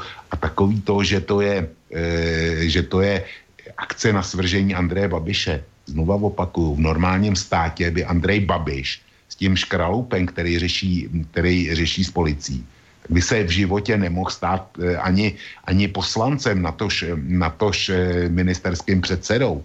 To je to, o co se hraje. To je jádro kauzy.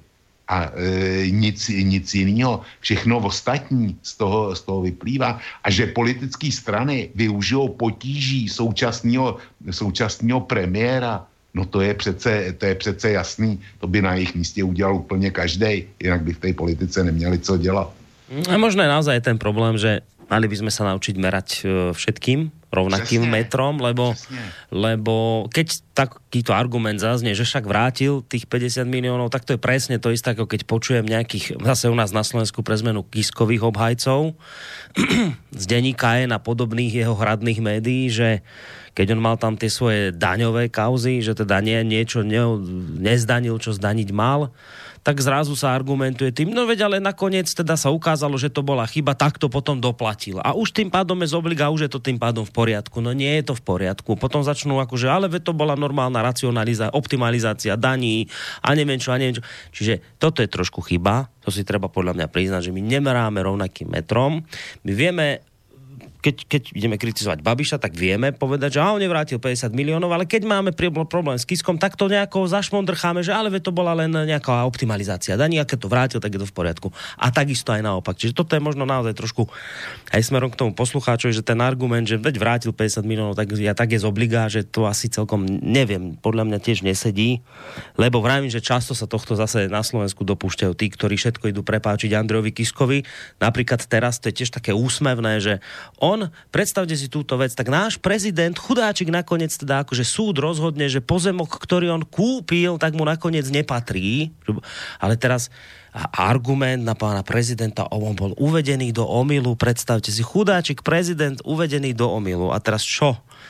On kúpil pozemok, ktorý má milión hodnotu eur za 1700 eur. Tak si predstavte, aký ten pán prezident chudáčik, keď on nevie, on nevedel, on nevedel, že miliónový pozemok, že teda on kúpil za 1700 eur miliónový pozemok. Predstavte si, ak, do akého omilu on bol, on bol uvedený, že on toto nevedel, že pozemok naozaj nestojí 1700, ale reálne milión. On to nevedel, keď to kupoval, viete? Tak toto môžete hovoriť tomu, čo senožerie, nie normálnemu človeku, ale teda naše médiá, oni si s tým vôbec nerobia, tie hradné médiá, ktoré ho obhaňujú, oni si s tým vôbec nerámu hlavu. Oni to normálne dajú do placu ako, ako úplne, že parádny argument. Kiska bol uvedený do omilu, vrátil 1700 eur, tak je z obliga všetko v poriadku. No tak toto tu máme. Takéto, takéto nenormálne veci. Keby sme boli tak ako v Nemecku, ako tu Vočko spomínal, tak je tento človek, už dávno na politickom dôchodku. Potom to, čo spravil, už dávno bol na politickom dôchodku, ale my povieme, a veď nakoniec on chudák nevedel, že kúpil miliónový pozemok za 1700 eur, 1700 eur vrátil, tak je všetko v poriadku. A v tomto my tu žijeme. Petře. Buď si jistý, že kdybych byl na Slovensku, psal jsem na Slovensku, já jsem o tomhle neměl ani, ani tušení, jo, že bych toho kisku e, rozmás na zdi, jo, na kose. Hmm. No, Petře, pojďme na pesničku, jako jsem sluboval. Tak mě si velmi pobavil tím e, příměrem, teď jsem neslyšel, že tu by věřil jenom ty, co žerou seno, nebo to vykládejte těm, co žerou seno, to se mi moc líbí. E, ale já tady mám jiný zvířátko, který nežere seno, ale Eh, patří také do chodívka a jmenuje se Prase, tak se jmenuje ta písnička. Prase si dáme, dobre, tak poďme na Prase a potom sa pozrieme na poslucháčské otázky, či už mailové, aj telefonické, takže teraz nevolajte práve v tejto chvíli, lebo ideme si dať pesničku, ale po pesničku je, sa budeme venovať aj tým z vás, ktorí nám zavoláte sem ku nám do štúdia 048 381 0101.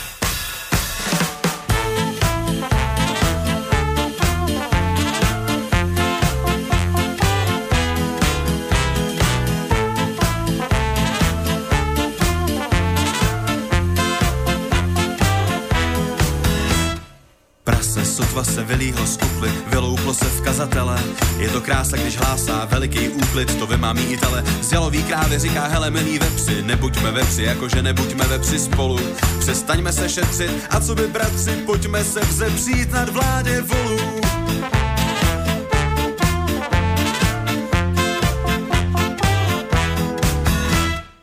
Prase sotva se vylíhlo z podmanilo si davy a volové naštěstí závestí pukly a tak mohlo se slavit. A všichni žili jsme v rovnosti zase a bylo víc pokoritu. Jenže jak zdá se, jak si jednou prase jdeš jen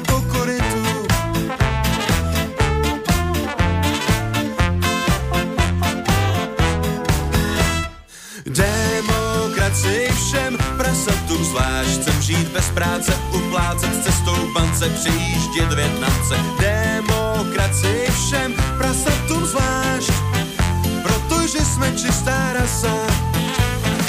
Demokracii všem prasatům zvlášť, že se to nedělá, stichni, vždyť seš nevinný, když kradou všichni. Demokracii všem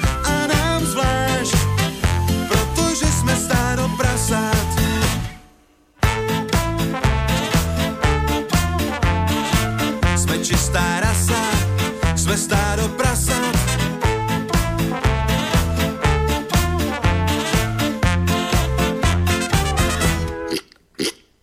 Prase sotva se vyrýhlo z kukly, sviním rozdává řády, kdo chochtá blahem, ten bude mít svůj klid a kdo bučí jde z řady.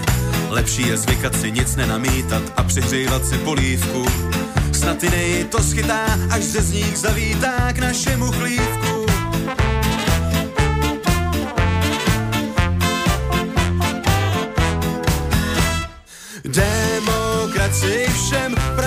Zvlášť chcem žít bez práce, uplácet cestou bance, přejíždět Větnamce. Demokracii všem prasatům zvlášť, protože jsme čistá rasa. Sa, sa, sa, demokracii všem prasatům zvlášť, že se to nedělá, stichni, vždyť seš nevinnej, když kradou všichni. Demokracii všem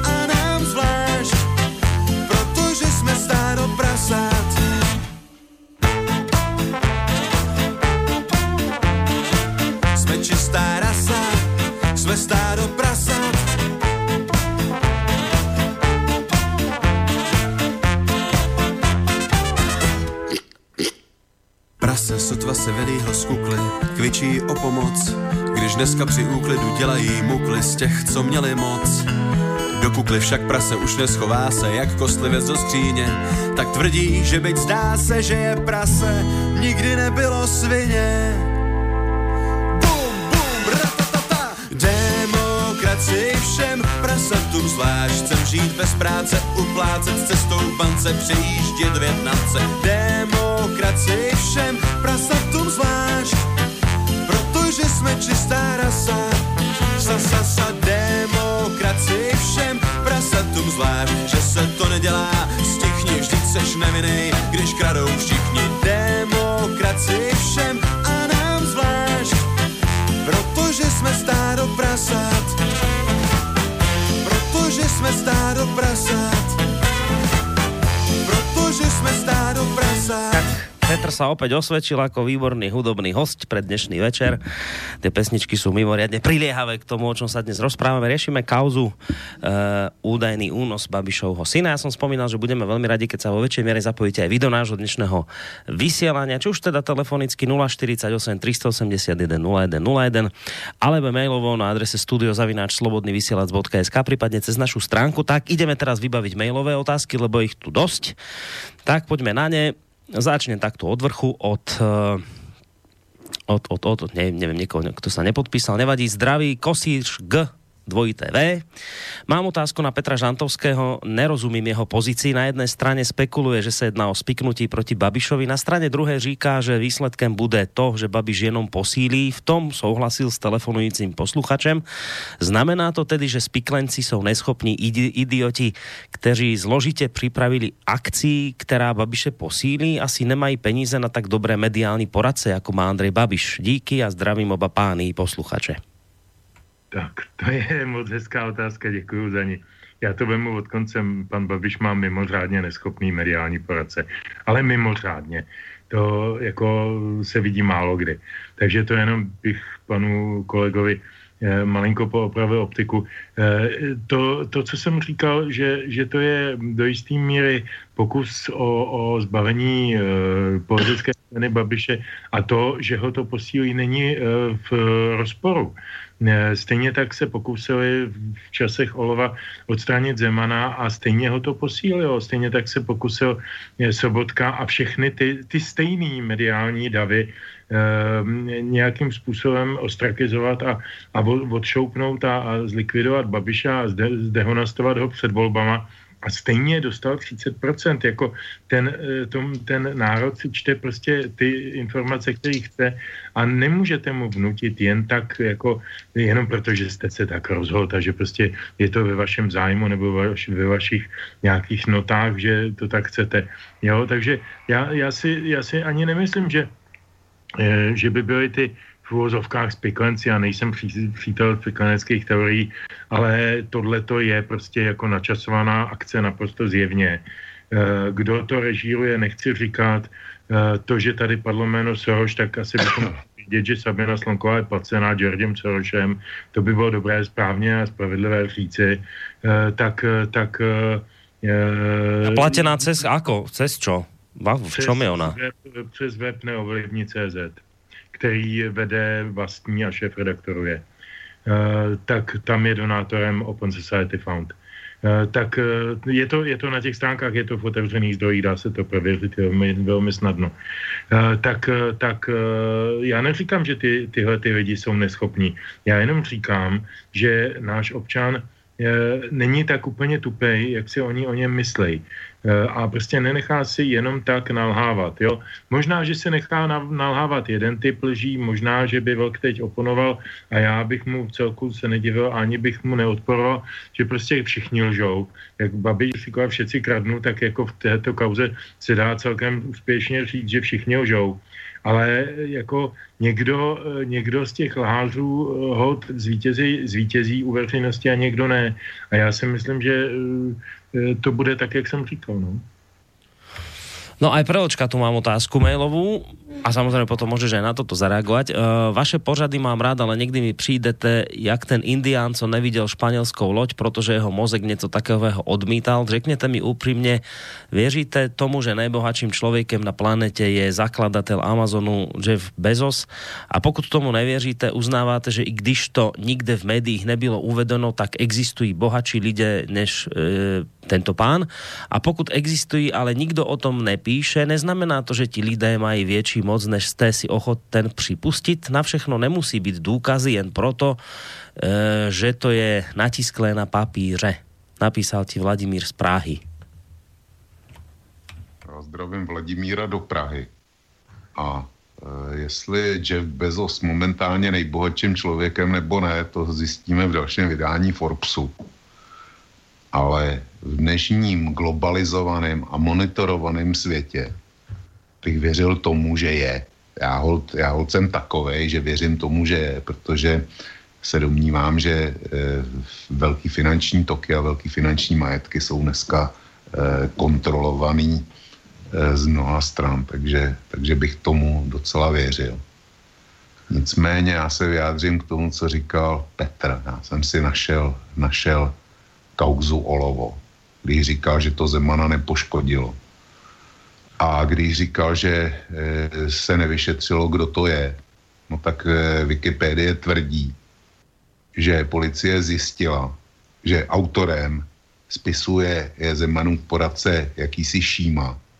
Pražské státní zastupitelstvo jej ale nakonec neposlalo před soud s odůvodněním, že skutek sice spáchal, ale či nebyl politicky nebezpečný. Já, e, jestliže se bavíme o roku 2000, bavíme se o roku 2000, jsme měli premiéra, teda Zemana. A ono, ono, ono, ono se i vyšetřilo, kdo to, kdo to spáchal.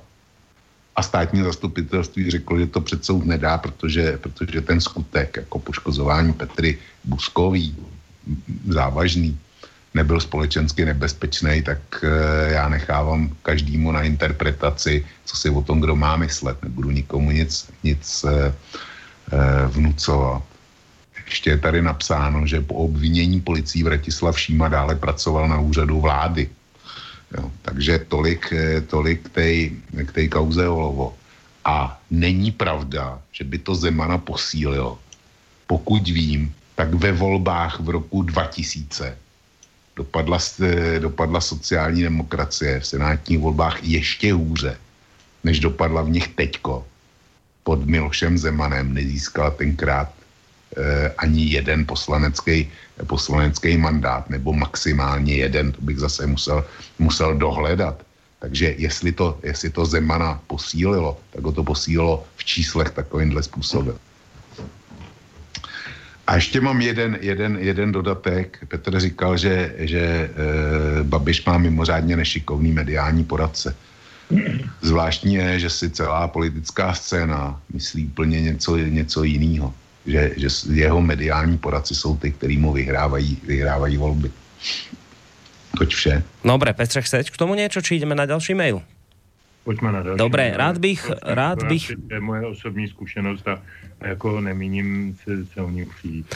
Dobre, rád bych reakcí obou hostů na důvod, který opakovaně uvádí pan Hájek z protiproudu, že touto kauzou vyvolává, že túto kauzu vyvolává Temelín, respektive dostáva buď rusko-českým konzorciem nebo krachujícím a nekompatibilním řešením Westinghouse. Osobně souhlasím s názorem, že jde o velmi stejný průběh jako pseudokauza pana Nečase, která začala opět náhodou v úvodzovkách v zátvorke po jeho prohlášení o dostavbě Temelína spíše bezpečnostně více vhodným řešením z Ruska než od Westinghouse. Nedovedu si totiž představit větší motivací. Zde jde totiž o obrovské finance než nějakých 50 milionů za dotaci. Takže otázka na vás obidvoch od Lukáša. Tak začni. No já znova zopakuju to, co jsem říkal při předchozí domněnce.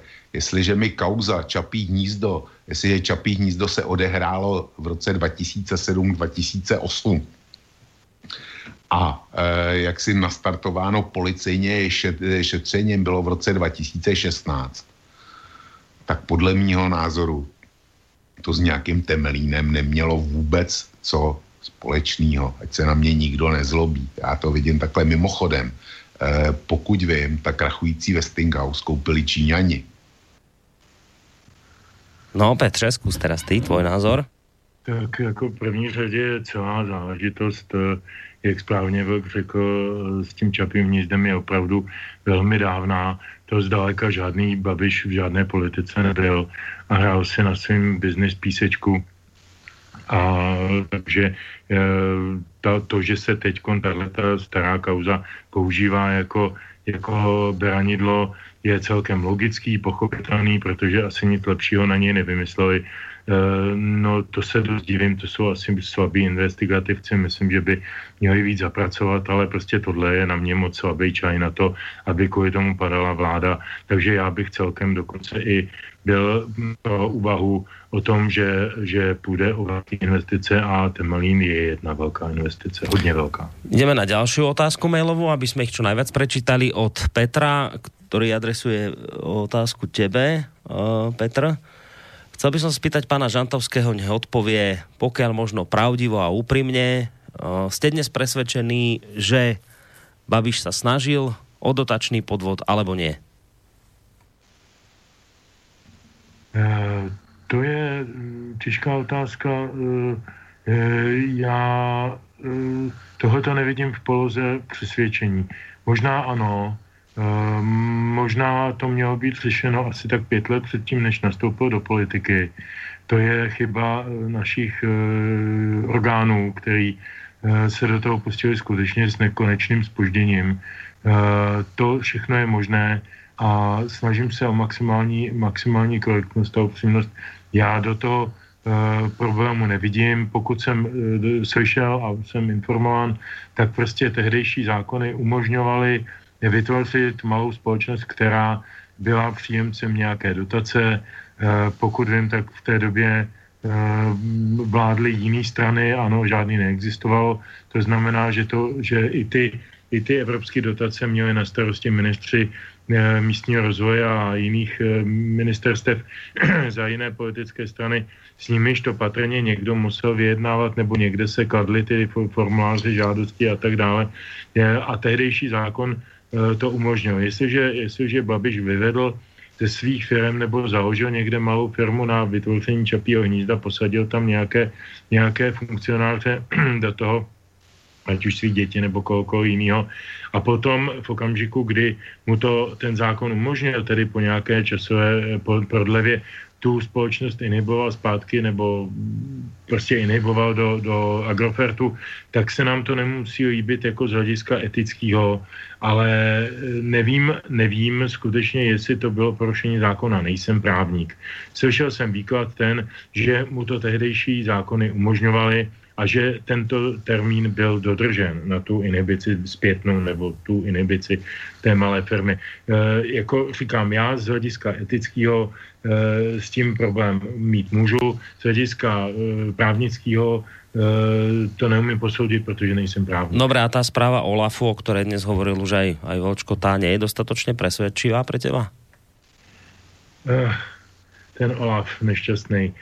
Olaf rozjeli a teď bude vlk červený vsteky, až to řeknu, Olaf rozjeli na podnět Miroslava Kalouska a poslanců z té frakce, ve které jsou i jeho poslanci a jeho přátelé v době, kdy bylo nezbytné prostě na Babiše vytáhnout absolutně všechno. V době, kdy Babiš byl ve vládě se sociální demokracií a Kausek byl vsteky eh, zelený, že přišel o ministerstvo financí, tak prostě nějakým způsobem přes všechny své, své možné kontakty, styky eh, prostě tuhletu, tuhletu věc rozjel já nevidím do žaludku Olafu, nevidím do žaludku pana Kalouska, eh, ale fakt je ten, že tím, tím iniciátorem byla ta poslanecká skupina, eh, ke který patří i lidé z TOP 09, takže, takže tady ten, ten, ten impuls čtu nějak, nějak ho čtu zájmově,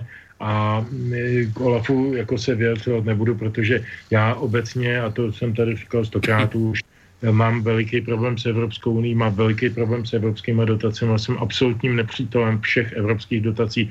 Zrušil bych Evropskou unii, zrušil bych všechny dotační programy, protože jsou antisystémoví, jsou antitržní, likvidují ekonomiky. V důsledku likvidují ekonomiky těch jednotlivých zemí, nikomu nepomáhají, jenom těm lobbystům a těm eh, neziskovkářům, který to donášejí a, a jako připravují a, a úředníkům, který to tam, který to tam realizují. Je to prostě obrovský tunel je to eurotunel a já jsem silně proti tomu, čili mě prostě, jako mě zní jako libá hudba, že prostě je producer s proměnutím, už je po desáté hodině, už to slovo můžu říct, s nějakou euro, eurodotací. To je pro mě, pro mé uši je to hudba sfér, ale, ale e, štve mě, že prostě z téhleté v podstatě banální historky se dělá e, vládní krize, která nás za A poškozuje v zahraničí a za B teda zastavuje v podstatě veškerý dění v, republice. Nic se neděje. Budou se dělat nekonečné demonstrace, nekonečné schůze v parlamentu, nebude se, nebudou se přijímat zákony,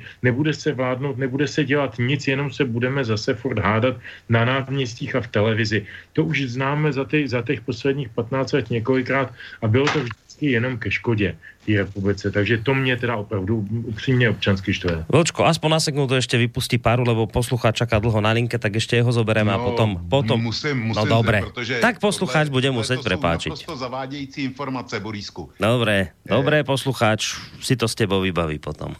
no, e, tak pojď. To jsou zavádějící informace. Kdyby to bylo možný, jak tvrdil Petr, že slyšel, že, že, že to je možný, to, to, co proved Babiš, tak policie by v životě nemohla začít šetřit a e, Olaf by nemohl napsat, že, že šlo o podvod. Nelze, nelze, nelze šetřit skutek, kriminalizovat skutek, který byl e, podle platného zákona v době, kdy se stal. To je naprostý nesmysl tohle. A montovat do toho Kalouska dneska, já jsem slyšel e, a myslím si z e, úst, který vědí, co povídají, že zatím stál Wagenknecht kterýho si vytáh, vytáh Babiš. Eh, ten Kalousek, to je taková tradiční vějíčka. Hodíme tam Kalouska a lidi se samozřejmě naštvou a automaticky je to, je to nevěrohodný. Nic z toho není pravda. Nic z toho není pravda. Dobré, tak teraz posluchač, dobrý večer. Dobrý večer, tady posluchač z Jižních Čech. Jenom si upřesnit pana Vlkovi. Westinghouse koupila investiční společnost, mám za to kanadská, nebo jaký je tam ten kapitál, je to zase nejasný, takže žádný činění. Westinghouse by neměl mít žádnou šanci na dostavbu Temlína, protože nestaví žádnou jadernou elektrárnu, ani nemá nějaký pilotní projekt. Jestli to Westinghouse dostane, tak to bude čistě politický zájem. Oni mají údajně nějaký kontejnerový nebo uh, jaderní reaktory, který malé, které nasadili na tu americkou základnu, co je v Kosovu. Tam prý mají dva, já jsem do energetiky takhle dělám, takže to trošku jako vím. Takže tam mají nějaký dva, protože tam má asi 30 tisíc váků, nepostavili tam žádnou elektrárnu, nic, takže to honí tady tím. Takže Westinghouse by byl normálně mimo hry a nejspíš by to dostali Rusáci, protože ono existuje také nějaká zpráva, kterou se nechal udělat vláda, že obzvlášť dostavba Dukovan by měl dostat ruský, měl dostat ten Rosatom, protože by se, byl by problém spojit ruský velín a s americkým velínem. Takže Uvidíme, jak tady to dopadne. Další věc, proti, poč, eh, když jde o ty pětileté dotace, zeptejte se nějakých lobbystů nebo někdo to vyřizuje dotace, že v západní Evropě, a to náš provodka opět, který se tak obhájuje tou uh, západevropskou morálkou, je velký biznes takzvaných krachů firm po pěti letech. To znamená, oni schrábnou dotaz, uh, je nějaký projekt, ten by byl drahý, tam to tak si vyčlení nějakou boční firmu, přesně jako to udělal Babiš. Tato dostane dotazy, postaví pět let to provozuje, potom to krachne a velká firma to koupí nebo se to do ní začlení. To je úplně běžný tohle. Potom se ví. Když tak, pane Korony, jestli znáte pana Staňka, to je ten... Ano, ekonom tak, tak, tak se na to zeptejte, on, na tom, on o tom mluví veřejně na přednáškách a hmm. tady tohle. Takže on, a vy to vidíte tak, že toto všetko, co se teraz u vás v Čechách děje, takže v České republike děje, ano. tak to, to je to týmto motivované, takže, to chcete povedať? Takže je to motivovaný tím, tam je, bych si položil zásadní otázku, čím a proč komu Babiš vadí, to je všechno. Mm-hmm. Proto tohle to na něj vytáhli a oni z něho nejde. 50 milionů vrátil, takže jako proč koho stíhat, když vrátil to, co, jo. No a tady to souhlasím s tím, jak to říkal ten posluchač, předtím volal, že to je rodinná věc, konec. Mm-hmm. Dobre, ďakujeme to... pekne za telefonát, majte sa pekne do počutia. Idem ešte a hádam to aj stihneme, vybavíme aj hádam všetky maily, lebo ešte tu nejaké zo 2-3 sú, tak to stíhame. Pane Žantovský, říkáte, že ste nestrany, ovšem jak vás poslouchám, tak mám pocit, že s tou vaší obhajobou Bureše z té součásti sekty Anofertu. Kdyby policia a soudy konali, co mají, tak dneska nemáme toto téma. Přikláním se k názoru pana Vlka. Bureš svoji obhajobu vede zas opět na city. Přitom místo, aby ze svého bohatství zajistil pro svého syna prvotřídní sanatorium ve Švýcar, ve Švýcarech, tak mu poskytl Ukrajince, který je na, výpla, na výplatnici Agrofertu jako řidič a jak se pochlubil, nebyl rozhodně placen platem uklízečky. Napísal ti Pavel. No. No co k tomu říct, no tak rozhodně nejsem na výplatnici Agrofertu, pan Protopopov, který jsem v životě neviděl, jsem si přečet někde e, v médiích, že je Rus a nikoli Ukrajinec, ale nemůžu za to dát ruku do bohně, nic o tom nevím, čet jsem to jenom, jenom na novinkách nebo kde. E, za další a e, jak ho platí Agro, Agrofert je mi úplně jedno. E, jako já tady, já tady v žádném případě a, a navíc teda to dehonestující užívání toho, toho slova bureš. Eh, mně se to nelíbí, ten, ten soud není uzavřený, ten ta kauza není, není uzavřená, eh, je někde na nějaké instanci v tuto chvíli a Eh, prostě když eh, mně, mně to přijde jako, že jako někdo, někdo, pan posluchač třeba, nebo ten, kdo to psal, má pocit, že už je to hotový, když se to jednou řekne. To je podobný, jako, jako oni by to tak rádi naše média chtěli, aby jsme tomu tak věřili. Tak prostě malý Babiš řekl něco, tak je to tak hotový a dál o tom nediskutujeme, protože se to dotýká nebo člověka, který ho nemáme rádi. Z nějakých důvodů, ať už je to Temelín, ať už je to jiný biznes, ať už je to prostě politická, politická hra, politická přetlačovaná na naší scéně, tak jak jsem naznačil, já, jako prostě se nám nelíbí, no tak jdem do něj všema, všema možnýma trikama a způsobama. E, a opakuju, už jsem to tady řekl šestkrát. E, jako našel bych určitě hromadu věcí, které bych tomu premiérovi vytknul e, a nejen ty neschopný mediální poradce, ale ale eh, tohle je pro mě zástupný problém v tuto chvíli a v tomto načasování. A cítím zatím jiný zájmy. Takže tady vůbec, vůbec nejsem schopen k tomu dát jiný komentář. No, tuto otázku som si, už, už nebudeme dvíhat telefony, nemusíte volať, lebo už máme naozaj posledné minutky. Tuto otázku mailovou som si nechával nakoniec od Miroslavy, ktorá sa pýta, vytáhnete eh, sklenenou kouli ze šouplete a co očekáváte? Otázka na vás obidvoch. Ako sa teda táto kauza podle vás vyvinie? Teďko asi já, no, protože pojď, já bych chtěl e, ještě říct krátce posluchači z Jižních Čech, že e, Temelín, který tam má, tak ten je i s mým podpisem, protože já jsem testoval temel, Temelínskou jedničku a e, všechny dukovanský, dukovanský reaktory. Takže tolik k němu. A chtěl bych se ho zeptat, od kolika podle, od kolika tisíc nebo milionů se podle něj smí šetřit krádež. Zákon říká, že to je od pěti tisíc a 50 milionů je o mnoho víc e, nul e, za číslem. Tak tolik e, k tomu, k tomu prvnímu posluchači, kde jsem se nemohl vyjádřit. A teďko k tomu, jak to dopadne. No podle mě Babiš, pokud dojde, e, pokud dojde na hlasování o důvěře, přežije, e, naprosto přežije. E, rozhodl Okamura, notabene právě čtu na servisu e, zpráv, že Zeman prohlásil před chvílí, že pokud by padla vláda, takže on jmenuje premiérem opět, opět Andreje Babiše. Čili Babiš přežije. Dobre, Petře, na teba táto istá otázka záverečná od ja Miroslavy. Ja odpovedal už předtím. Hej, myslím, čiže ho to posilní. Myslím, že ho to posílí. Dobre, takže bude posilnenie podľa teba. Dobre, tak týmto vlastne už aj budeme musieť reláciu ukončiť. Ja sa aj týmto ospravedlňujem poslucháčom, na ktorých maily nedošlo, alebo telefonáty, ale vidíte, snažili sme sa, ako to šlo v rámci tých dvoch hodín, ktoré dnes naozaj uleteli. Takže čo si dáme, Petre, na záver? tam máš tých mailů? Ne, vieš čo, ešte zo nejaké tuto dva, ale a jestli jsou zásadní, tak... Ale práve ani, ani myslím, že nie. Skôr tam je jeden, kde posluchač vy, vymenúva nejaké svoje otázky, ktoré mu vrtajú hlavou, ale neviem, no môžem ich prečítať, ak chcete, mne jedno.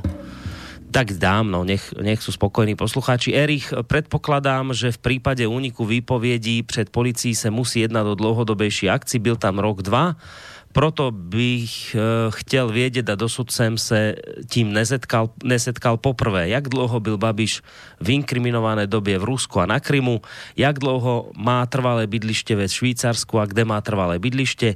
Vlk operuje psychiatrickou péči řidiče, nebyla s ním jeho matka. Založení firmy, která obdržela dotaci na Čapí hnízdo, proběhlo před deseti léty. Byl Babiš junior nemocný už v této době. Děkuji za odpovědi. To jenom, píše. Jenom dvě věci. E, matka s ním nebyla na té Ukrajině a Babiš, eh, Babiš junior byl psychicky zdravý ještě na jaře 2015, kdy podstoupil psychiatrickou prohlídku, e, pravidelnou psychiatrickou prohlídku k pilotní licenci, kterou tenkrát měl. No, tuto vlastne od Pavla, to je potvrdenie to, čo si ty pred chvíľkou hovoril, že Mila, Miloš Zeman na Barandovie řekl, že i kdyby vláda padla, pověří znova Babiše, který by i měsíce mohl opět padnout v demisi. Co pánové na to? Toto sa pýtal poslucháč a myslím, že týmto asi už to aj máme viac menej všetko vybavené. Takže, takže sme to takto pekne stihli a ešte stiháme aj poslednú pesničku od Petra. Takže ja sa s vami lúčim obidvomi, aj s tebou Vočko, aj s Petrom Žantovským, publicistom, vysokoškolským pedagogom a a mediálnym analytikom a Vlčkom z portálu Kosa Vlkovo blogu sa budeme počuť zajtra v relácii Hodina Vlka. Budeme sa baviť o 17. novembri a budeme mať aj hostia. Nepovieme akého. Tak. Dobro, dobrou noc všem za mě. Za tak. mě taky a ještě tedy nakonec e, písnička od Xindla X, která je taky taková opravdu aktuální a jmenuje se Oreo mezi supy. Tak si ji vychutnejte. Dobrou noc. Ideme vychutnávať, majte sa pekne, aj vy, vážení poslucháči, ďakujeme, že ste sa dnes zapájali do tejto relácie a z relácie Dualog sa budeme počuť opäť o dva týždne. Pekný zvyšok večera vám praje Boris Karoní.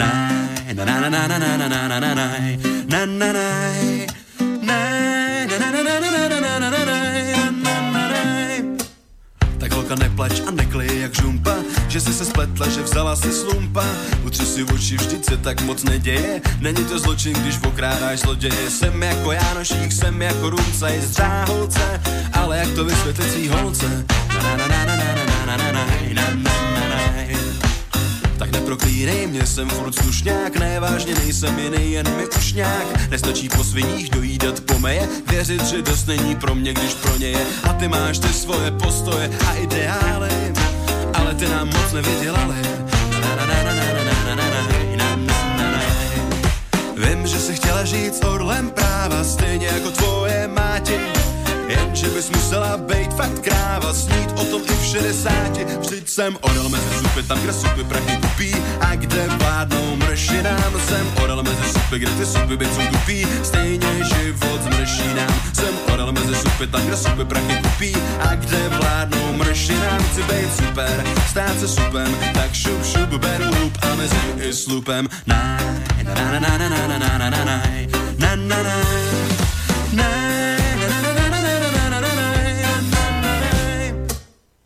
holka neremci a neřeš nesmysly, vždyť víš, že svět je zlej a že dělá smysly, že budeme spolu a to jak dobrým, tak ve zlým. To pro tebe zlato jsem převez ty, co se vezli. Převez jsem je pro tebe, převez jsem je pro sebe, převez jsem je pro nás oba, tak načte slova. Na, na, na, na, na, na, na,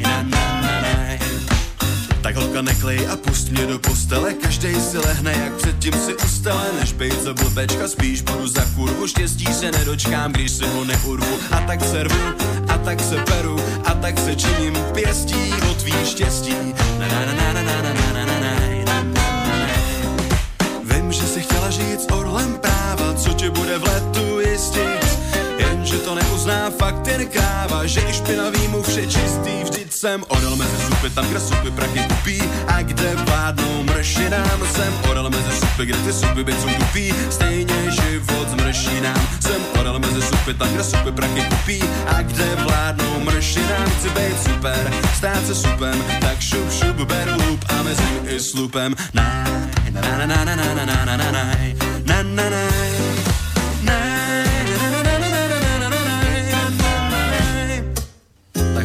Vrať se a skoč mi pro cigy, jednou ti vydělám na výlet do Rigi, cestu do Orientu nebo Paříže. V Čechách jak vové jen tu bijem o mříže. A pse tu chcípli a kočky tu chcípli a krysy tu chcípli a prasa tu chcípli a klokani tu chcípli. Hlady, tak co tady?